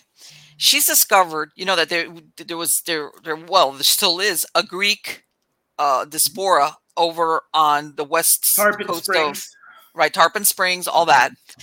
Her dental work, you know, crazy, was, right? Was found to have it was done in Greece. In other words, she she you know how they try to figure out who's this person, obviously, but they don't have any type of so you know, of course, they look at dental work and they look at the type of dental work, and, and they are guessing. At, they also look at, uh, especially in her case, levels of isotopes, different types of right, isotopes. exactly. Like what's what was she dude, eating? I'm an English teacher. Stuff. I don't know what I'm talking about, but I know it's isotopes. I know that word. It's like, right, you know? right, right. They they they're trying. Remember, this is you know, pre, you know, not like now that DNA and the genome and all that, this yeah. is prevalent. The only thing they got to go on is fingerprints. And if that person's never been fingerprinted, there goes that. Dental, uh, and like you said, what did she eat? How long ago? Right. You know, et cetera, et cetera. And I remember that basically everything with her that they could look at went in a dead end. Okay, which was looks like she's she wasn't really born or raised here in Florida. Not really. Yeah. So they've uh, recently, like in the past five years, okay, um, they have uh, isolated the town in Greece that she's from. Okay.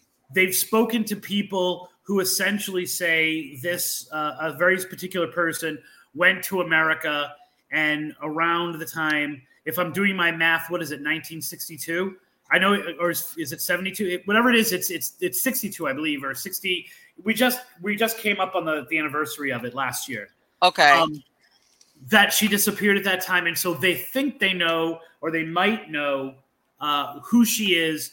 But based on all of that work that they were able to do, they've they basically found the town in Greece that she's from, and we're able to connect with people who are talking about a missing girl who came to America, or missing woman, I should say, who came right. to America and matches all of the uh, other things like the, had the baby, had this certain surgery, all these really? other things that go along with it. They've shown them the composite. composite. So the interesting thing for people who don't know the case is, as technology has developed over right. the years, it's been applied to the Miss Panasoffkee case, and so you see here's a portrait, here's a sketch to We've used her bone structure to develop this digital image too. We now have a 3D image too. Right now, I've seen those 3D images that are wow. They're like they're like yeah. so it, it really is. But in all of that, they never talk about who did it, who might have done it, who the suspects are. Right. Right. And so um, she's found essentially. She's found in the water uh, Lake Panasoffkee, which is why she's got it right off 75. I drive it all the time, right by yes. that, right yes. by that bridge where the people found like saw her body floating right off that bridge all the time off 75. Um, and I always go, little Miss Panasoffkee, give her a little kiss. We'll find you, and we'll find your killer. And um, she was found uh, with with with a belt around her neck, which is right. classic Schaefer, right? She's okay. found, now granted that's not a ridiculous mo. Like that's not like you know it's it, it's some weird bizarre thing that not other people might do, but she's found in, in what is only it's only whatever it is it's only a little bit of time away from the cases we were just talking about uh, with Leichner and Nater, right? Mm-hmm. It's in the same. It's in the same vicinity. He was known for St. Pete, so we're talking okay. St. Pete's an hour away from from. Yeah, no, uh, that, that you could get there like a nothing. Yeah. I mean, everything makes sense, and yet I and he was active during that time. He was an active serial killer during that time, and yet not only is his name not brought up, um, no name is ever brought up.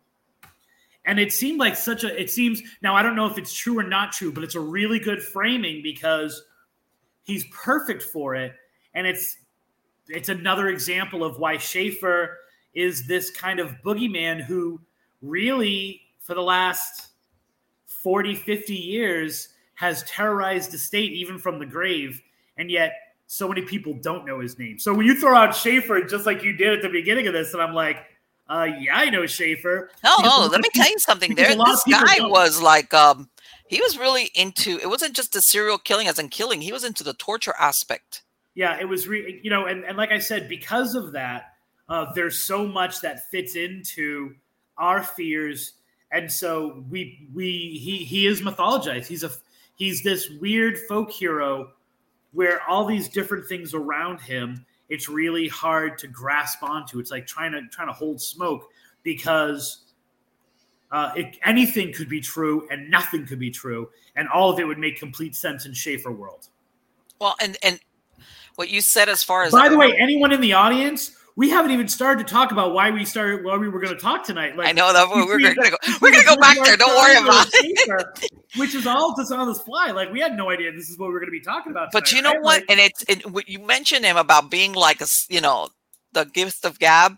Yeah. There was one of his neighbors that disappeared. I, I want to say she eventually was found. I can't remember, but she was she used to work uh, as a barmaid, and she's telling her, I want to say her sister or sister in law, yeah. our neighbor, he check this out.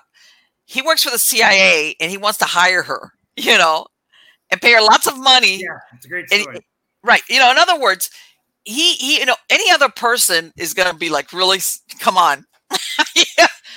but he kind of knows what to say to some of these women that to somebody yeah, else would be incredulous like come on who are that you is like he he he was multiple people and so right. that's why so much about him could be true um, right, but he knew how to feed into the person's like. He did, yeah. She'll believe this. She'll think, "Oh my God, I'll go with you wherever you want because we're gonna go do a James Bond film or James Bond lifestyle." I mean, and if you look at some of these stories, some of the stories of abductions and near abductions that involve him involve mothers saying, "That's amazing. Have a good time." Yeah, you know, he's not. It's not just the women themselves. Well, you know that that's how he got caught. One of the times, one of the moms. That's the one down, St. Pete who she got the wrong. She got the uh, the license the plate, slightly wrong on his blue Datsun. Yeah. Thank God. It's something. I'm thinking to myself, if something's making you think, like, why don't you telling your daughter get off the car, get out of yeah, the car why don't right you do now? that part of it too? Yeah, you know, it's it's um, and uh, so one of the stories that I found, and it was kind of an obscure line. Um, and he he says it he says it to Sandra London, and he repeats it several other times. And this is this is the, this is a crazy uh, part of him uh, that well, what could what could scare the boogeyman, right? Uh, mm-hmm. Uh, so he's in jail, and he's talking about several different criminal organizations. Oh my god, I know. Let's see you're going with he, this. He has he has a part in them, right? Okay and he's and he's a high level member of this and they were you know they they they they love him and he can do anything he's basically telling sandra london and anyone else uh, i can i can kill you anytime i want right, right? yeah and so he's boasting about this stuff and your party half of you is going like yeah okay like not only you uh, you know a member of uh you know he was saying the dixie mafia he was like right. the dixie thank see you're well you're a smart gal um, Thank you. and so he has this one line, which is kind of a throwaway line, where he talks about how he uh, has it in with the this biker group that I'm not going to say the name. This biker group out of Daytona, okay, who uh, who are running drugs and who are who are a satanic cult posing as a biker group, okay, uh, who are running things through the Ocala that he can do what that will do whatever he wants them to do. Right. He he sends this to her. He almost immediately, within weeks, is shipped off unexplicably. Like I, I haven't been able to find any reason why he's transferred from Starke to a prison in Marion County. I don't think it's Coleman. Like they don't say what prison it is, but I don't think it's Coleman. Yeah, there's a there's a few there's a few out he here. He spends only a few days. Mm-hmm. He goes back to Starke and he recants everything he said. This man never recanted anything in his life. You're right. It was like, what are they going to do to me? Put me in jail? something right. Something put the fear of of the devil, we'll say, in the right. boogeyman. Now I'm working on the Ocala book, and I'm and I'm I'm making it in my mind as I'm starting to work on it. It is Darkwoods two, right? Okay. So it was going to be this combination of the same thing: the cults, the crime and the paranormal of the Ocala. Okay, we're, um, we're gonna we're gonna hold this the, the, the this Ocala because I'm going to ask you something real quick. But okay. I'm going to ask you if you heard this as far as Schaefer. Okay. Then one of his ramblings, because of course you know whether he really had these connections or not, or he was just using them for whatever. One of the times you you remember, I don't know if you're aware that he, his dad that he had a connection with child porn via his dad that was on the outside and he got busted and i mean the cops were trying to use him as an informant but at the same time he's running his own like uh child porn and posing as a woman you know sending letters out. One of those deals. And one of these things one of the detectives says how he says that he's aware of child trafficking okay and these people that would take what they and i'm thinking to myself this is this that what they do is that when they wanted to, they would take these kids. When I say kids, I'm not sure how old they are, but they're alluded to as children. Yeah. They put them in a boat. Mm, whoever wants to go and do whatever they want, but they take them out. What is it? 12 miles off. Once you're in international waters, yeah, you're out there. Now, what happens is when they're out, he, he's saying this because I, I don't know if they were listening to his conversations or whatever. What they do is they chuck these kids overboard. Okay. No witness, no victim, no crime. And I'm thinking to myself, this, I hate to say this, this sounds very cold blooded, but let's face it, if you're abusing children or child trafficking, this is not that far fetched. Yeah, right? except, and, and you had me up until the chucking part because uh, the Ocala has a deep history of uh, child and adult um, human trafficking. Right. And you wouldn't chuck because that's chucking. That's literally throwing money off the boat. Well, um, in this case, they, they it, and he says it like that, but I'm thinking this is not. But it's not. You know, if you think though that you might have a, how can I tell you? If you have a client that says, "I don't want any loose ends," okay, sorry. If I'm paying for this party, I don't want anything. You know, any anything. I, it's not implausible. Let me tell you.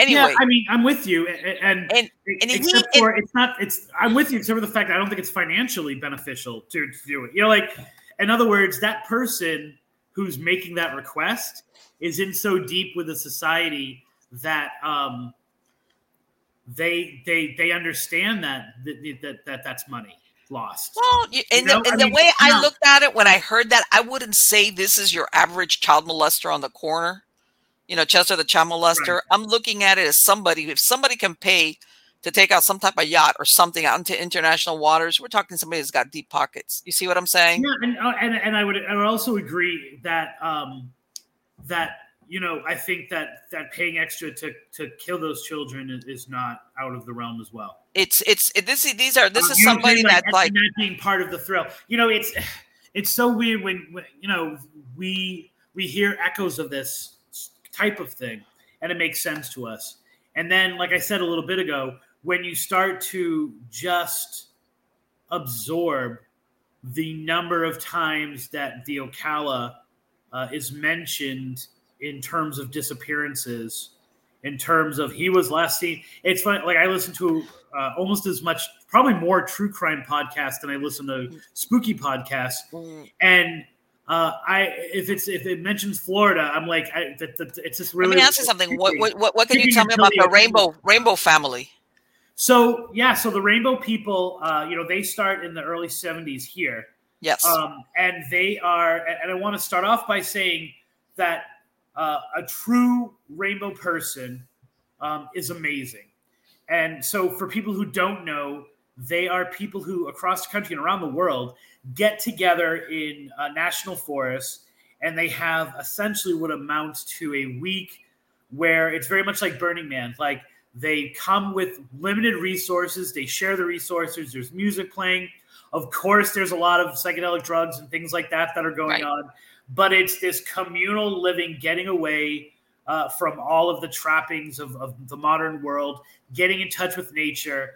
Historically, even the Ocala Rainbow people have had uh, very little run ins with the law. As a matter of fact, in most places, not so much in Florida, but in most places, the Rangers are almost always every year waiting for something to happen and waiting to bust them on something. Right. Um, but it doesn't happen. Now, in Florida, they don't go away. Um, and so there is a, a faction of rainbow people who are up to what might be considered sketchier things. They're not true rainbow people. They just wear the clothes and walk right. in the circles. Um, then there are other occult and cult members who attach themselves to the rainbow people. Sure. Or identify themselves as rainbow people but aren't. Those are the people that are ca- causing the problems in the forest. Those are the ones who are running the drugs. Those are the ones who are running the people. Right. Um, you know, there are several cases of, and I would have my notes with me to tell you, like, I've got case after case after case, these names.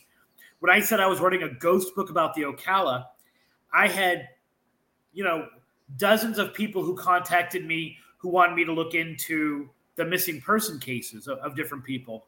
Right. That are not rainbow people, but they look like them, they act like them, they've infiltrated them.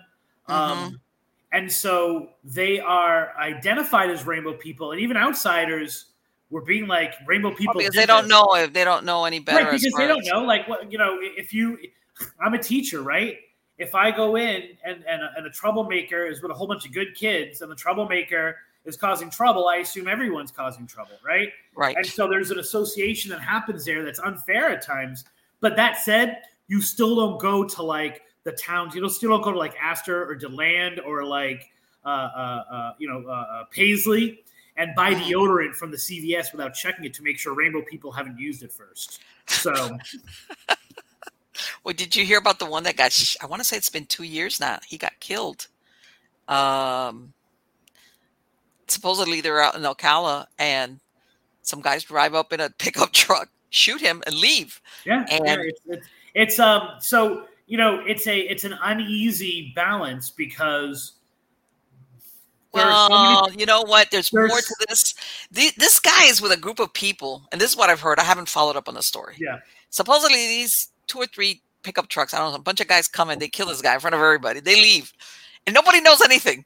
the police, yeah have interviewed all the people there and nobody knows, can't remember, you know, one of those like I'm thinking, wait a minute, this guy wasn't done away with by himself, where there's yeah. no witnesses. Yeah. So that leads me to believe that it was one of those like, let me just shut up. Yeah. And I think it's it sounds to me, and I don't know the details of the case that you're talking about, so I'd love for you to send me the information. Sure. To me, it sounds like one of those situations where uh, the the townie people were associating the rainbow person with a crime against someone that they knew. Um, and it, it, sounds probably just by your basic description like the, the young kid who disappeared a few years ago um, without his dog. And um, that's what happens, right? You associate a crime that happened to you with this rainbow person. So whether that rainbow person is the one that did it or not, that's who you vent your anger to. Okay. Or on, me, I should say. Well, I'll tell you what this is. This was right. This was back in. Uh, I'll tell you real quick. February of 2021. I knew that it was. Yeah, yeah, that's um, actually fairly recent. Yeah, yeah, yeah, yeah, yeah. yeah. It was fa- fairly recent, and that's why when I looked at that, as a matter of fact, it was around this time that I realized I had really had no idea what the Rainbow People were.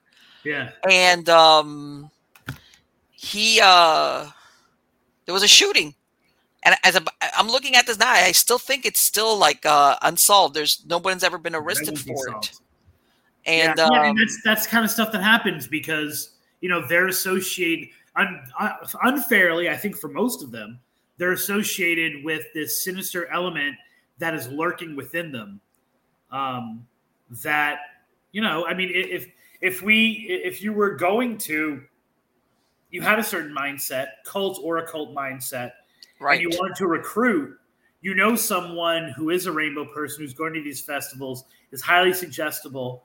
Odds are they're on some kind of drug.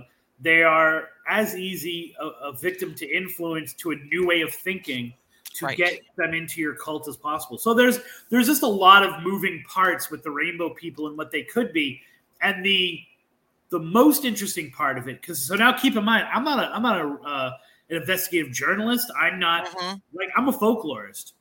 What right. it does is it adds to this mindset of people who live in the Ocala and then like I call it in the shadow of the Ocala, all those towns that are right outside of it. Exactly, around the perimeter, yes. They have the, the what I call like the Ocala disorder, where um, one woman tells me a story and by woman I mean she was like 20 at the time I talked to her. Okay. And there's like it's the it's the introduction of my book because I think it sets the tone. Okay. She tells me all these crazy stories, and they all happen on one night, maybe, and all of them are connected to the Ocala. And maybe it's rainbow people, and maybe it's ghosts, and maybe it's witches who are in the woods. And and it's one of those things where because so much does happen, they right. believe anything can happen, like we were talking about earlier. And sure. so uh, the rainbow people become a target for that because they're a the most easily recognizable ones but yes. also they're the ones that people seem to have um, used in one way or another to get a lot of weird stuff going in that forest. Right and and then again sometimes you think is it because it might not have anything to do with it. Maybe he crossed the wrong person. It, Right. You don't know. Sometimes you, you know you might try looking at some weird uh, angle, and sometimes it's just a question of you crossed. He looked at he looked at the girlfriend the wrong way. There you go. You know, exactly. You don't know, but because it involves all those elements, our minds sure. go because we who look at the Ocala as well as those who live in the Ocala are still victims of that syndrome. Oh yeah, I, have traveled through the Ocala all the time. I'm very, very close to it. So, and you hear all these things, and and uh, I mean, uh, when especially when you talk to the people around here that have been here for a really long time, you know, because usually Ocala National Forest was known for hunting, for hunters. This is where yeah. you would go to hunt. You were, especially if you were going for the wild pigs and the deers and things like that. I mean, I had family back in the 70s who lived in Tampa, which where they would come to hunt would be in Ocala National Forest. This was yeah. the place to come to. Um, and uh, there's there's uh, not so much maybe now but there was a lot of uh, how can what's the word if you want to not folklore but it was like people took care of business and sometimes you didn't call the law how's that sure. yeah it was you know if florida florida is the wild west right yeah. um, post wild west because everyone who got uh, into trouble in the west came to florida to escape right yes. like so yes. there are there are there's a lot of frontier justice you know we uh-huh. think even even when we talk about like the seminole wars and um, and the and and the, the Seminole tribe themselves and, and things that we're we think we're talking, you know, like Squanto and the Wampanoags from the from the yeah. 1600s, and we're not. We're talking like 150 years ago, 100, you know, yes. 60 years ago. This is. Um, Florida was the place that no one really wanted, right? Like it was right. No, you, you had a lot of people coming in like post Civil War Right. And, and um, so and so because like you said, like cheap land, like go out there is yeah, uh, you know, leading into the Seminole Wars, uh, they had a, a Homestead Act where the president basically was like, if you promise to uh, work the land and to put people on it and help us out if if the if the the Seminoles get too crazy, you can have 500 acres near Tampa for free. Just take it. Just make yes. sure you're like. We just want somebody to settle it. Exactly. As long as you settle it and and work it, and you know, like promise that if something happens, you got our back. You know, this is uh, th- this is the territory of of sketchy people, right? Well, this is the um, as, as as as far back not that turn of the century. I'm talking here from the you know like 1900. Yeah, yeah. Off the west coast of Florida, on the Everglades, on the southern portion, there's 10,000 Island. There's an area called Chokoloskee, and you know, they people had like sugar yeah. plantations and all this. And what you would have is you would have outlaws go out there because it was so mosquito infested that the law usually didn't want to follow yeah. you there. That's about that's about two, uh, like two miles from where I am right now. By the way. Really? Um, okay, there yeah. you go. so you know, one of the one of my favorite uh, stories that I always bring in is about a cop in Punta Gorda, Florida, who's killed, and okay. um, and he's uh, uh, for all intents and purposes, no one in the world other than the jury thinks that this guy did it. A guy by okay. the name of Isaiah Cooper, and okay. his uh, it's a really long story, but his sentence is eventually commuted, Okay. And so he is uh, now uh, serving life in prison, but not being hung. And so he's sent off to this work camp, this famously, notoriously vicious work camp in DeLand, right? In DeLand, okay. Florida. So on the edge of the Ocala, right? And um, he's working the land and he looks up at the guy who's on the horse with the gun watching him, laughs, and runs into the swamp. And now, whether you whether you think it was an inside job, which maybe it was, or just or just this is the story. The cop said that the guard said I was going to chase him into the woods, uh, but I didn't want to ruin my new shoes. Yeah, man, and those so, new shoe things. You know what you they used have, to around here, the area that they would use convicts labor for? Turpentine. Yeah, they turpentine. would farm turpentine, and they said it was brutal work. So what what would happen is, especially in in the area, uh, one of the other projects. This is hand to hand, hand in hand with the Lake Panasoffkee one, because the town that Lake Panasoffkee is in, uh-huh. most people would say it's Bushnell, right? Right. Yeah. It's actually a town called Pemberton Ferry. Okay. And Pemberton Ferry is a town that even people who lived in Pemberton Ferry when it went under don't remember for some reason the town of Pemberton Ferry. Like That's it's literally, if you know Brooksville.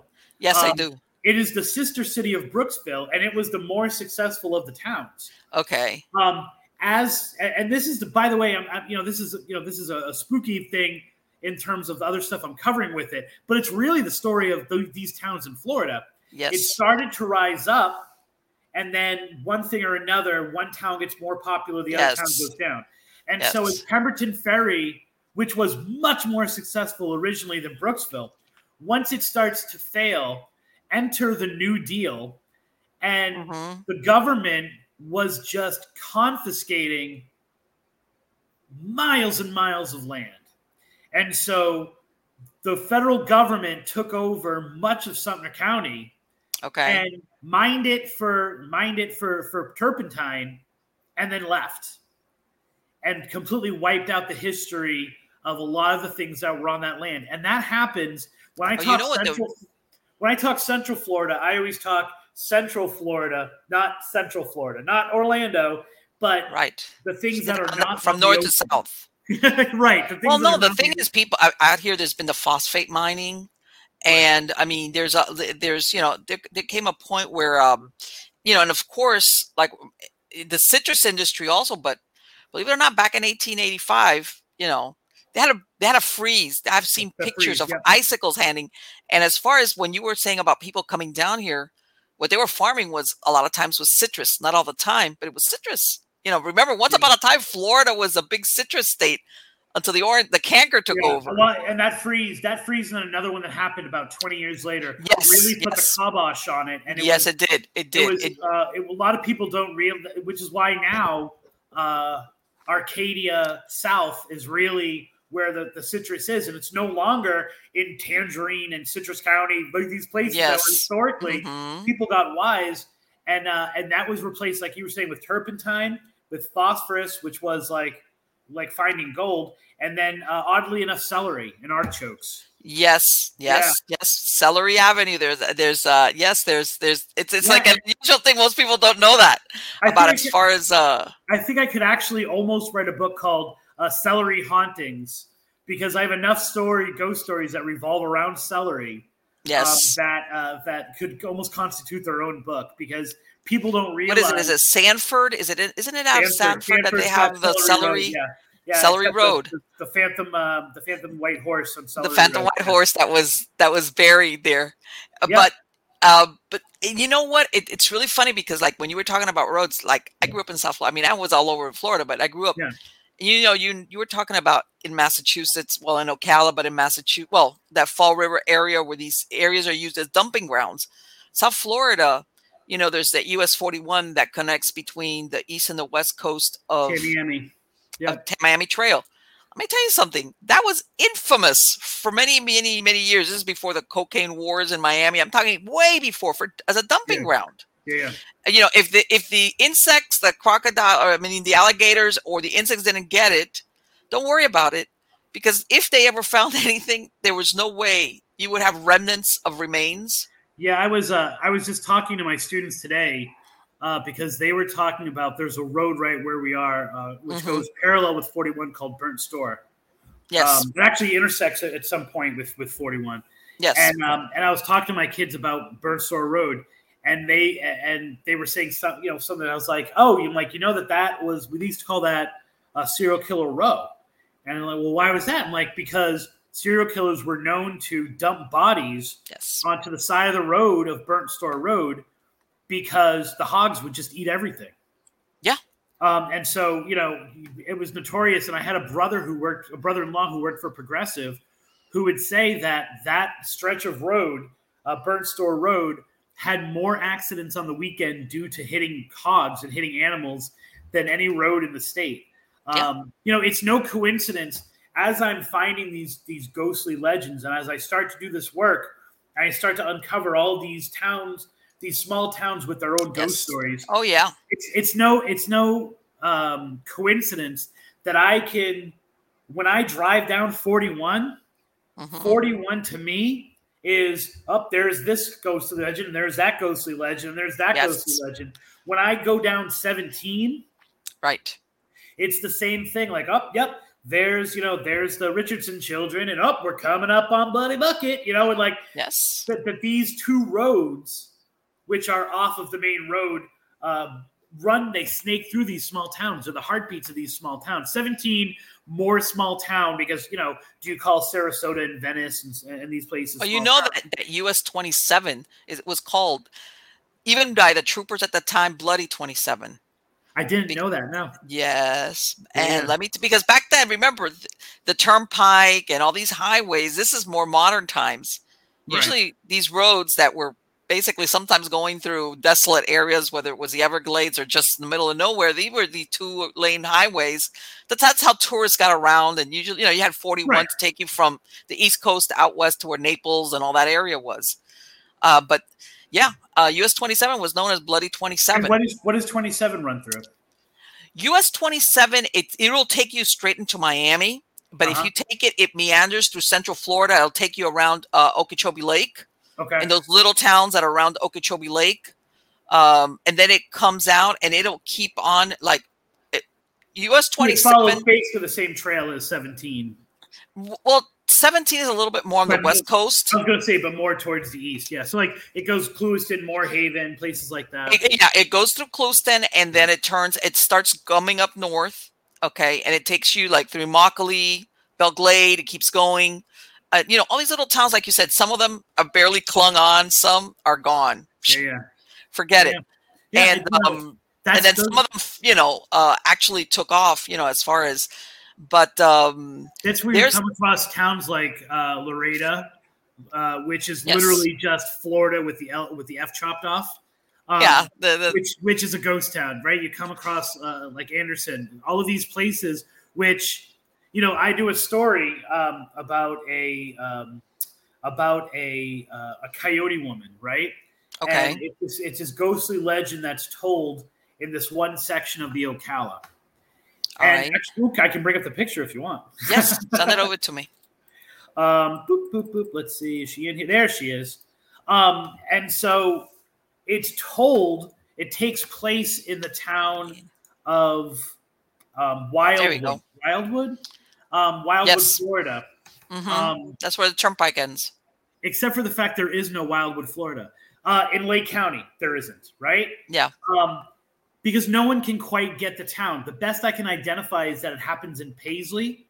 Okay. Um, on the on the way to Lake Dorr, from Paisley to Lake Dorr. But that area itself, and I could do if you want me, I can tell you the legend. I can tell you the woman, the coyote woman. Yes, of course. Um, so the story goes that she is uh, she falls in love. She's 14, 13, 14 years old. She falls in love with this older man.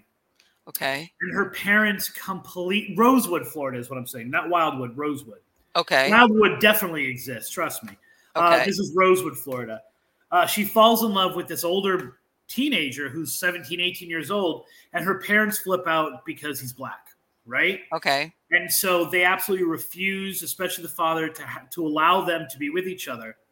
And okay. um, she sneaks out of her house. He sneaks out of his house, and they meet in this cemetery in Rosewood. Okay. And you know they kiss, and I'm sure that's all they do is kiss and hold hands because that's all teenagers ever do. Um, her father finds out, and he threatens to send her away. The mom convinces her to not, but he's so there's so much anger in him that he's right. walking through town and he sees the kid, and okay. he starts to beat him to death. Oh my god! And no one in the town is helping. Right? No one is like interfering uh, in this. Right. The, the, the the white people in the area are forming a circle cheering it on. The African Americans in the area are like too. Uh, he brought it on himself. yeah, right. they're like. And so he drags him off into the woods, and um, uh, he's never seen again. Some people say he leaves the state or he goes down to Miami. Mm-hmm. Other people say that he's dead, he's killed, and, and like just left in the woods. Right. She's she's walking through town a little time later. She sees the blood and she's asking people what's going on with this? Like what? And no one will answer her. And she finally gets out that he has beaten um, to maybe to death this man who she loves. Uh, and she's like well why didn't anybody help him? And she's like you know and they're all kind of like half laughing half you know embarrassed. And so she uh, runs into runs back home gets her father's gun. And when her father comes home she you know says the name of the man she loves and she shoots him three times. Oh boy and she's completely now freaked out. She's killed her father. She knows that something bad's going to happen. She knows her mom is going to come home and and she can't stand to see her mom, so she runs to the only place that is safe for her, which is this cemetery. Okay.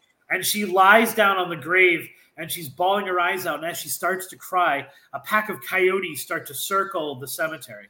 Okay. And, uh, and she's crying louder and louder, and they're circling faster. And Now they're howling, and now she's screaming with grief.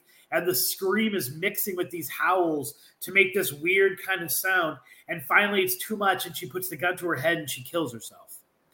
Wow. Except for the fact that she transforms, uh, almost like a Wendigo, she transforms into this half woman, half coyote, um, and jumps into the pack and disappears. And it's said that she still stalks that woods looking for men who do bad things. That's the the, the way that it's phrased in the story, um, and that's to account for a lot of the disappearances that are in that area.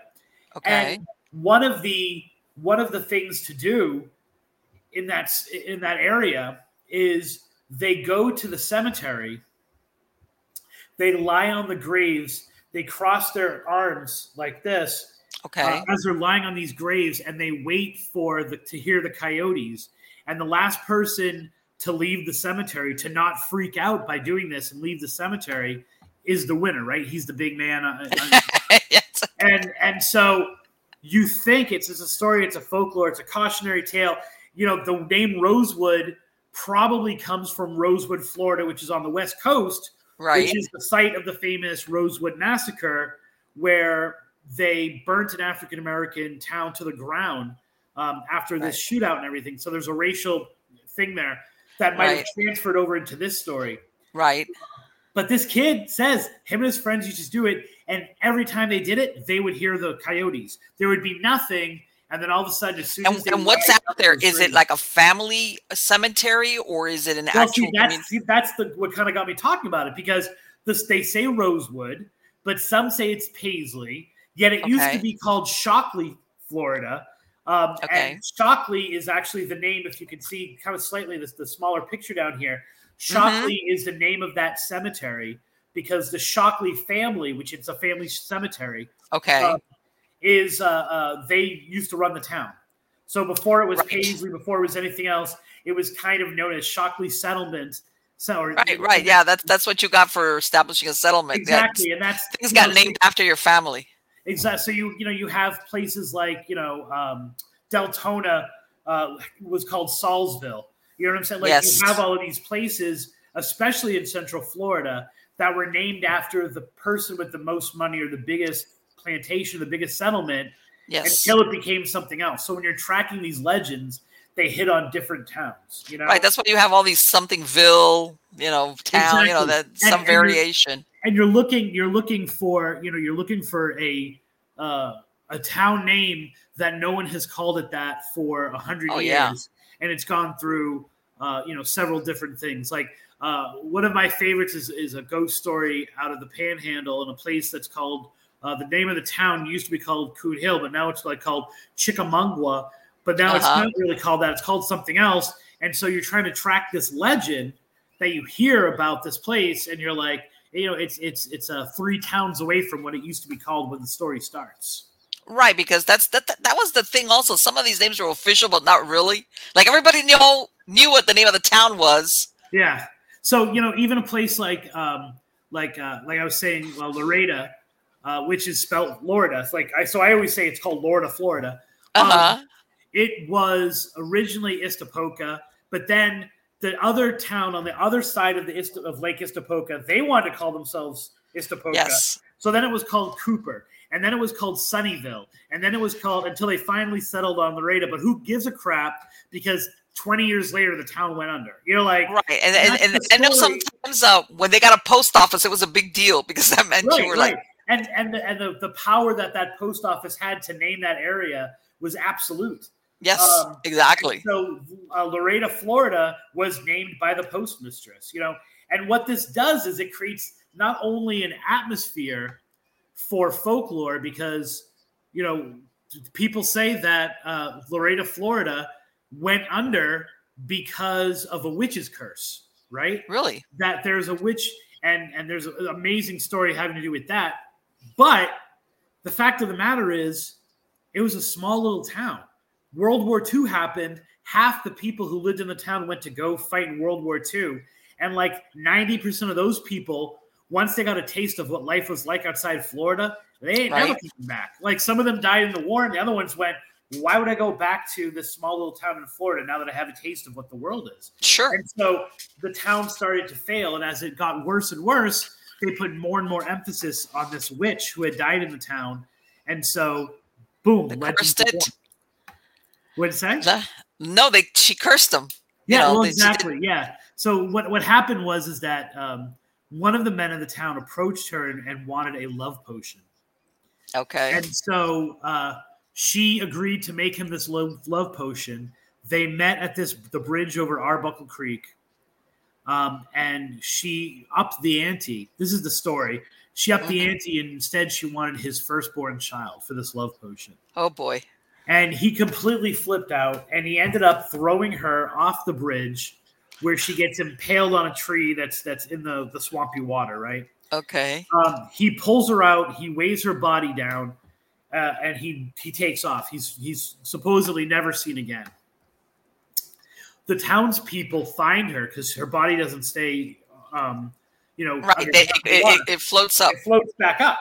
And so they take her out, and they had been using her for her remedies and all this stuff like that for years, right? But then when it comes time to kind of honor her afterwards, they're like, she can't come into our cemeteries. She can't. Uh, yeah. So they kind of bury her uh, in town, but not in a cemetery. There's no. Yeah, that, let me take back then. They were real particular who they allowed right. to be buried in a in a so cemetery. Now people driving on that stretch of road, you know, in Arbuckle, driving over this bridge over Arbuckle Creek, start seeing her ghost on the bridge.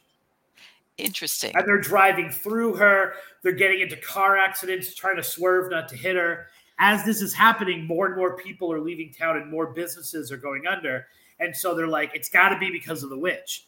So they do the only thing that they consider honorable, which is they dig up her body oh, and they bury her in a different town, right? We're still not going to bury so, her in a cemetery. Right, right, right. So it's great. So but no, the sightings keep going on. The sightings keep happening. The yeah. sightings keep happening. So they dig her her her her up again, but this time they uh, they burn her, they cremate her, and they scatter her ashes in a another county.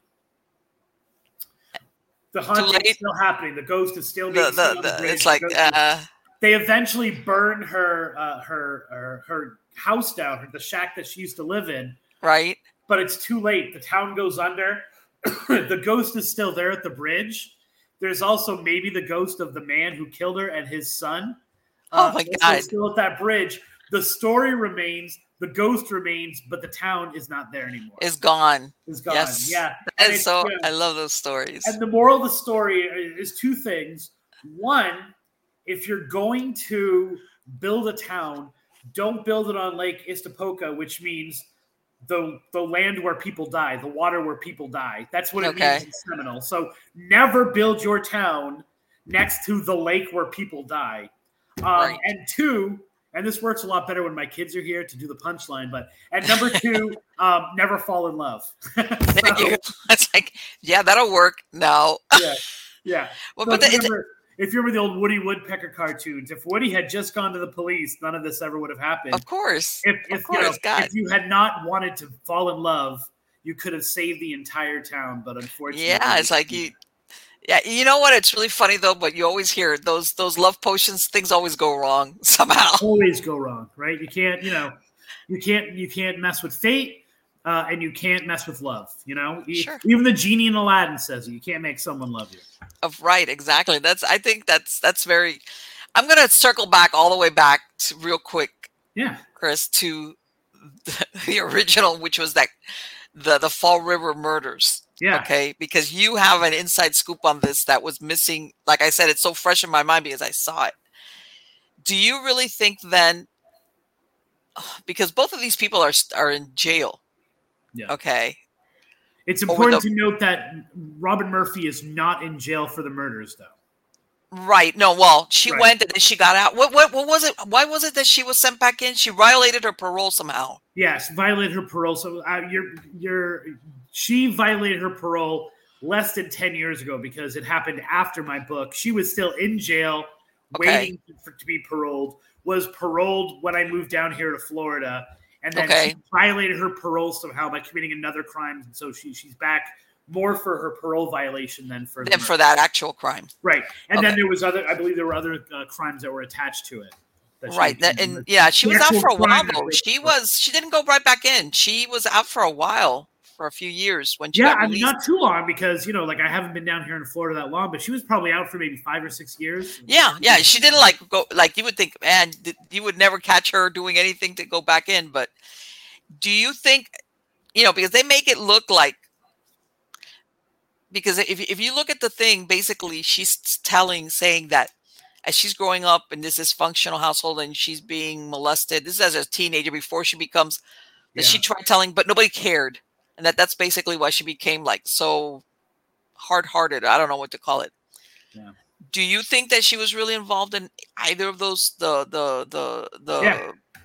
Oh yeah, yeah. She was responsible for all. In my opinion, she was responsible for all of the. Uh, but she recanted. Carl, she said story. That Carl Drew murders should be called the the um, should be should be called the Robin Murphy murders. Yeah. Right, and and it makes you think that because she recanted she and but she tried to the way they presented it how's this yeah. whereas she basically threw everybody under the bus but later on she recanted almost saying like oh i was told by the police to by the prosecutor i'm sorry by the yeah. prosecutor to say this stuff you know you know all the information i have uh, from the people who work the case the people who do mm-hmm. the people involved um, robin murphy was um, was the mastermind. Right. Um, you know, uh, she was the one who was pulling the strings. She was right. a master manipulator. She had psychological and sexual control over men and women. Um, she was innocent enough to let her in. She had the cops um, post when the murders start. Well, one of the women that, that that that's murdered is supposedly her lover. Everyone okay. remember. right. Well, like, you know, she's no I'm, with, no, I'm with you, but it's like that you, know, that you would think she nobody you know it doesn't matter um it, it, it yeah, was, but it's also important to understand that in other words all of that all of that area it was very it was very uh, free and loose you know the relationships everybody knew everybody right like, to to think um to think that anyone could have done anything in that community um and not every and everyone would know about it. it is crazy. You know what I'm saying? Like they they talk about uh, uh, Kenny Ponte, Kenny Ponte, um, who uh, is the the lawyer that comes down to Florida in, the, in right. that story. Everyone yes. knew everything what was going on with him. Everyone knew that he was making child pornography. Everyone knew that he was running drugs. Um, the what's his name, DeSilvo, who is the cop, who's the I'm sorry, not the cop, the DA, yes. right? Who's so tough? He backs down on a lot of this stuff because his wife, who is a newscaster, um, gets busted several times in sketchy situations. oh cocaine deals. You know what I'm saying? Like, yeah, yeah, yeah, yeah. There's it's just it's it's it's um it's Shakespearean mixed with true ghetto lifestyle of like right with the outlaw with these people who have nothing to lose. Everyone knows everyone's business you know, right. that's why it, it, didn't take forever for them to solve the Big Dan case because everyone knew who it was because everyone was in the bar that night. You know what I'm saying? Like these are right. These well, are- you know what? It, it, almost looks like everybody there had done something, and it was like exactly like the guy that ended up in jail. What's his name? Uh, Drew or what was his name? The from, the, from from that from Carl Drew. Are you talking about? Are you talking yes. about the big? Yeah, Carl Drew. Carl Drew. It's almost like you know, like I said, he's illiterate or was illiterate you know but it's like you did enough things that it wasn't hard to persuade a jury to believe you know and the, the, the sad it. thing is the sad thing is and we're talking about a man who is now um, in his 60s right? Yeah I mean, yeah yeah yeah yeah he's an old guy now. It, it's funny how um, how many people will say to you from that area that yeah well if it wasn't you know it's not like he did, he was clean or anything it's not like he didn't and i'm like yeah except for the fact that your mom bought coke from him like you know what i'm saying like and you're saying it's okay that he didn't kill anybody but it still served 40 years because he was a bad guy when he was 22 busted heads over over prostitutes and drugs like you know what I'm saying? Like your family knew him. Your family, you know what I'm saying? Like your your father exactly. used to. Like, that's, that's, your the- father used to pick up one of the. You know, so it's this really weird mindset you know, people when they think of Massachusetts, they think of like South Boston and the movies they see about South Boston and stuff. Right. South Boston ain't like that anymore, but you know what is? Like the Fall River, New Bedford area. Like right. everyone knows everyone, everyone has something on everyone. And it's like, um, you know, it's like that perfect balance that if one brick falls, there's going to be a lot of things co- going that are going tumbling. And so no one, no one touches any of the bricks because everyone knows something and everyone knows. Yeah, that, that like you know, like that that game Jenga. Don't pull that out because you exactly. never know. Exactly. Yes. So you know, it's it's it's you know, it's um, it's a delicate balance, and then every once in a while, and it's not even every once in a while, right? Like the whole point, even though it gets derailed of that documentary, is this town of Fall River, and I always include Fall River, New Bedford together, right? Um, as part of kind of the, a very similar syndrome to the Ocala they rise and they fall. They rise and they fall. Like you know, Fall River is is mentioned, uh, or New Bedford's if it's Fall River, New Bedford that are mentioned in Moby Dick, right? Like it's this great right. whaling town. So it's got to be it's got to be uh, you know uh, New Bedford, which is the, the whaling city. I always all, all of my friends are going to kill me for not remembering which one it is, um, but and instead they they fall. They're supposed to rise. They're supposed to be great. These great ports and then they right. fall. Are there these great places of culture and then they fall, and it cycles through these unexplained uh, sociological rises and falls and failures that the places around them don't. Well, this know? is the thing. At the end of the thing, you know, like I said, they at the beginning it's very intriguing because they're putting that satanic cult thing, and then at the end they're kind of saying, well, you know what? Uh, there's so much. There's churches, especially the Catholicism, like there's a lot of religion here which made it easy to believe of the satanic uh, angle. And I'm thinking to myself, come on, stop blaming it on too many churches, you know, or people having religious beliefs. Yeah, okay. and the funny thing is, is that in all of that, they don't really talk about the um, the voodoo uh, um, background of the Portuguese people and of the um, of the Cape Verdean Cape Verdeans is what, what I was thinking mm-hmm. of people that are in that area um, that is is deeply influenced in the understanding. You know, so a lot of the a lot of the crime that was coming out of that uh, I just briefly mentioned.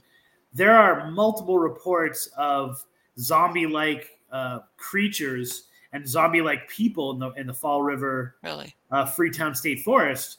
Um, because once again, you've got that voodoo. So you've got people who believe that they can come back from the dead and be controlled, and and, and you know, well, like, if we're assuming that's not realize real, that that comes out of um, you know that comes out of this this idea. So this people don't realize that that sympathetic magic thing you know when you think of the voodoo doll yeah. and and that if you get somebody's hair or something that belongs to them and you stick it on the doll that's sympathetic magic and you stick pins in it or whatever you could have things happen that you see that in different you know we call it voodoo but that sympathetic magic you see it in a lot of the um how can i say you the official religion might be catholicism okay yeah. but sometimes there's a, like an underground or cultish type of belief in that sympathetic magic yeah where you could do something to somebody with it's, that you know, um, I was I was explaining this to my students because we're in a folklore section now. Okay. Like religion's got you covered for the big things saving your soul heaven hell like all this kind of stuff like right. that but if you but if you're but if your crops are crappy your fault. you're turning to folk magic right you're turning yeah. to rural uh, superstitions and things like that and that's where a lot of these ghost stories and yes. a lot of these variations on, on on major monotheistic religions come from is this idea that like God ain't gonna help with that rash that's on your ass. So like, you know what you gotta do for that? You gotta rub two crow eggs together, and you know what I'm saying? Like, okay. Do you understand? Like, so the religion's got the big things covered, but folk You know what, Chris? Let me ask you something, and maybe you can come back and we. Are you familiar at all with the powwow? The powwowing out in Pennsylvania, their witchcraft. No, overly. Yeah, no. Oh my God! See, that's a whole nother thing. That when I I was looking at that, I was like, huh? You know they have their own it's it's it's a mixture of christianity and yeah. spells and hexes and yeah. um well, you know really um, santeria and voodoo are as well you know i'm saying you like know and certain sim- um they're hidden they're hidden uh they're hidden and i always mispronounce i've got like five or six black holes in my brain for certain things uh, one of them is i can never remember what you call a woman who delivers babies um, you know, like like uh, uh, in like rural areas. Like it's not a it's not a like midwife. A midwife. That's okay. a now ask me that five minutes from now, and I won't remember the word. Okay, I, I, I have those those myself. That all of a sudden and it's the word. Is, I know it, but it escapes me. It, and I know it's not the word, but I always want to call it Palo Alto, but it's not Palo Alto. But it's no. The origins of both voodoo and Santeria come from this, and I always mispronounce the word, um, but I know it's like that. Um, that stuff is just that that or those early. There's Palo Mayombe. Palomayombe is there. You go, Palo Mayombe. That is uh, that is voodoo. Is just that with saints instead of right. You know, and, and and what happens is like in about Brazil, it's called candomblé. It's it's it's each region, especially when you had the the African diaspora go, they kind of did that mix of Catholicism and whatever religion they had going on, and they did they did do it's similar, but they have their own version because of course wherever you're at, it right. You, you know, in Brazil, you've got the Portuguese. And you had to hide it, right? You had to hide it from the well. The, the, you see, that's why you see um, a lot of the um, the the Catholic saints, for example. Right. You'll say in, in Santeria, Saint Barbara is Chango, with it, even though it's a female a saint.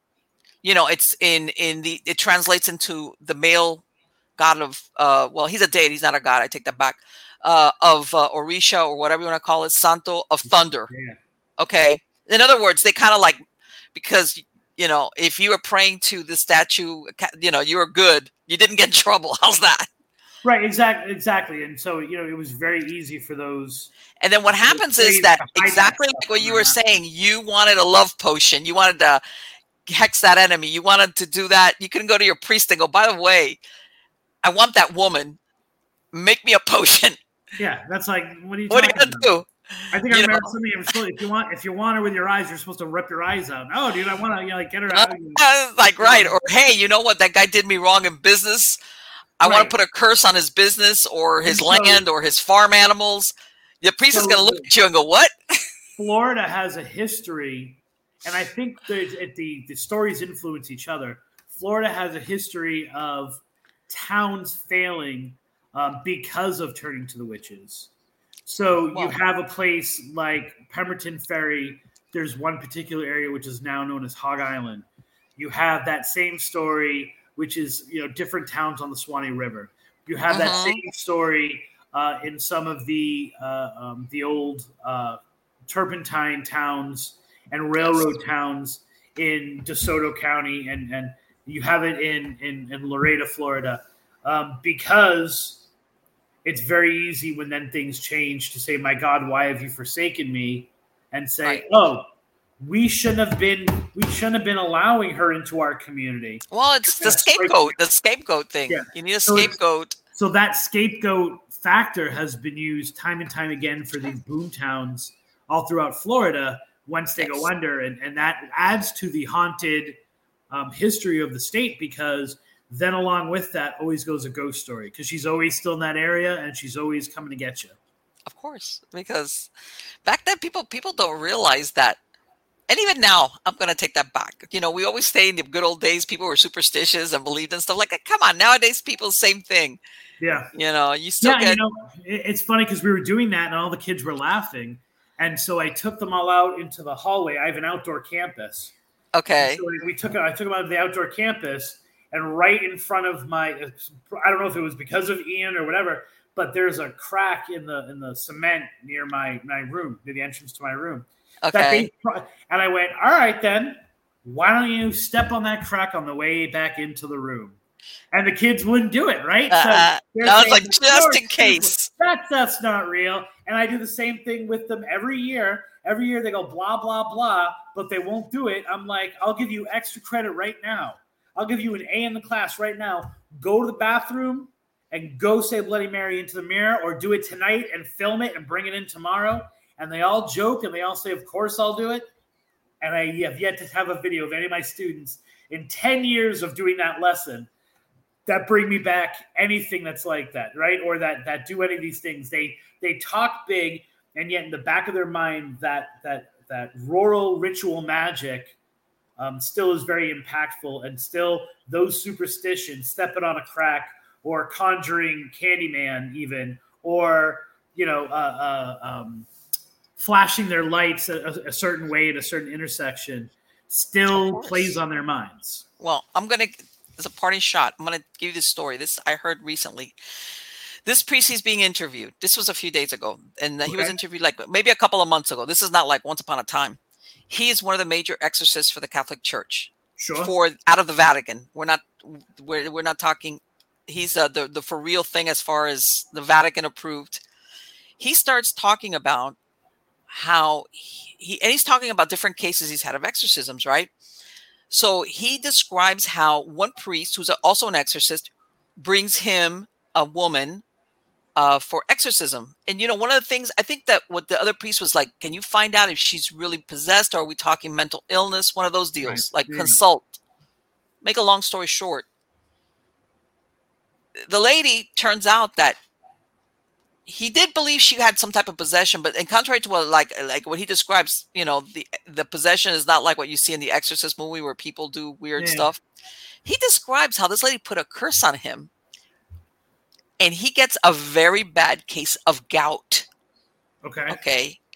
For anybody that it's a very painful, um, how uh, it's a painful condition. Like when you get your big toe. For anybody that doesn't know what gout is, it can be really painful, and you have to be careful what you eat, and it's the way your uh, body processes. Oh my God, acidic. No, is it I can't remember what type of right. And usually it stems from uh, when you had chicken pox or the mumps or something. Or something like that. Whatever. He says it was super painful, and he couldn't he couldn't understand why he had gotten it. The lady goes off, never comes back. He's still not making this connection. He gets. He says, I, usually I would know uh, what would trigger it. Um, you know, as far as diet, if I had eaten something. Finally, he says that it just dawns on him that this happened right after he has this interview talk with this woman. Yeah. And what he says, he talks about how he basically did an exorcism over his foot. Okay. Yeah. Voila, it's done. The next few days, he talks to the original priest who had sent this lady to see him. And he, the, the, the original priest tells him, look, I'm sorry I hadn't called you back. But he goes, what? Were you suffering from a, a case of gout? And the guy goes, the other priest goes, yes. How did you know that? Turns out, this is, I'm telling you, this is, is a very credible source. This lady basically cursed both of them. Both of them. You know, with, with gout. With gout. And they had to do what they, because there's different types of exorcisms and stuff like that. Uh, basically, um, as a matter of fact, people don't realize that you even have to exercise when you're going to do even the salt and water. Even before you bless, you have to exercise it. And he was, and, and we're talking here, you would think uh, you know, somebody who's a priest, not only a priest, but uh, is an exorcist, you would think would be impervious to this kind of thing. Okay. And he wasn't. So when we're talking here about how much is superstition versus how much there is behind some of the superstitious beliefs. Yeah. Yeah. I mean, point. it's, it's, uh, it's, it's, um, I always say, uh, especially if there's no kids in the, in the audience, when I'm doing my presentations, I'm like, if you don't think these are real, then why do you feel enlightened and, and, and, excited when Santa's coming to town and you know there ain't no Santa, right? Sorry right, for exactly. your audience who's still under that impression. Like yeah, these things exactly. are these things are powerful things, and what happens is uh, we believe in. I think many curses.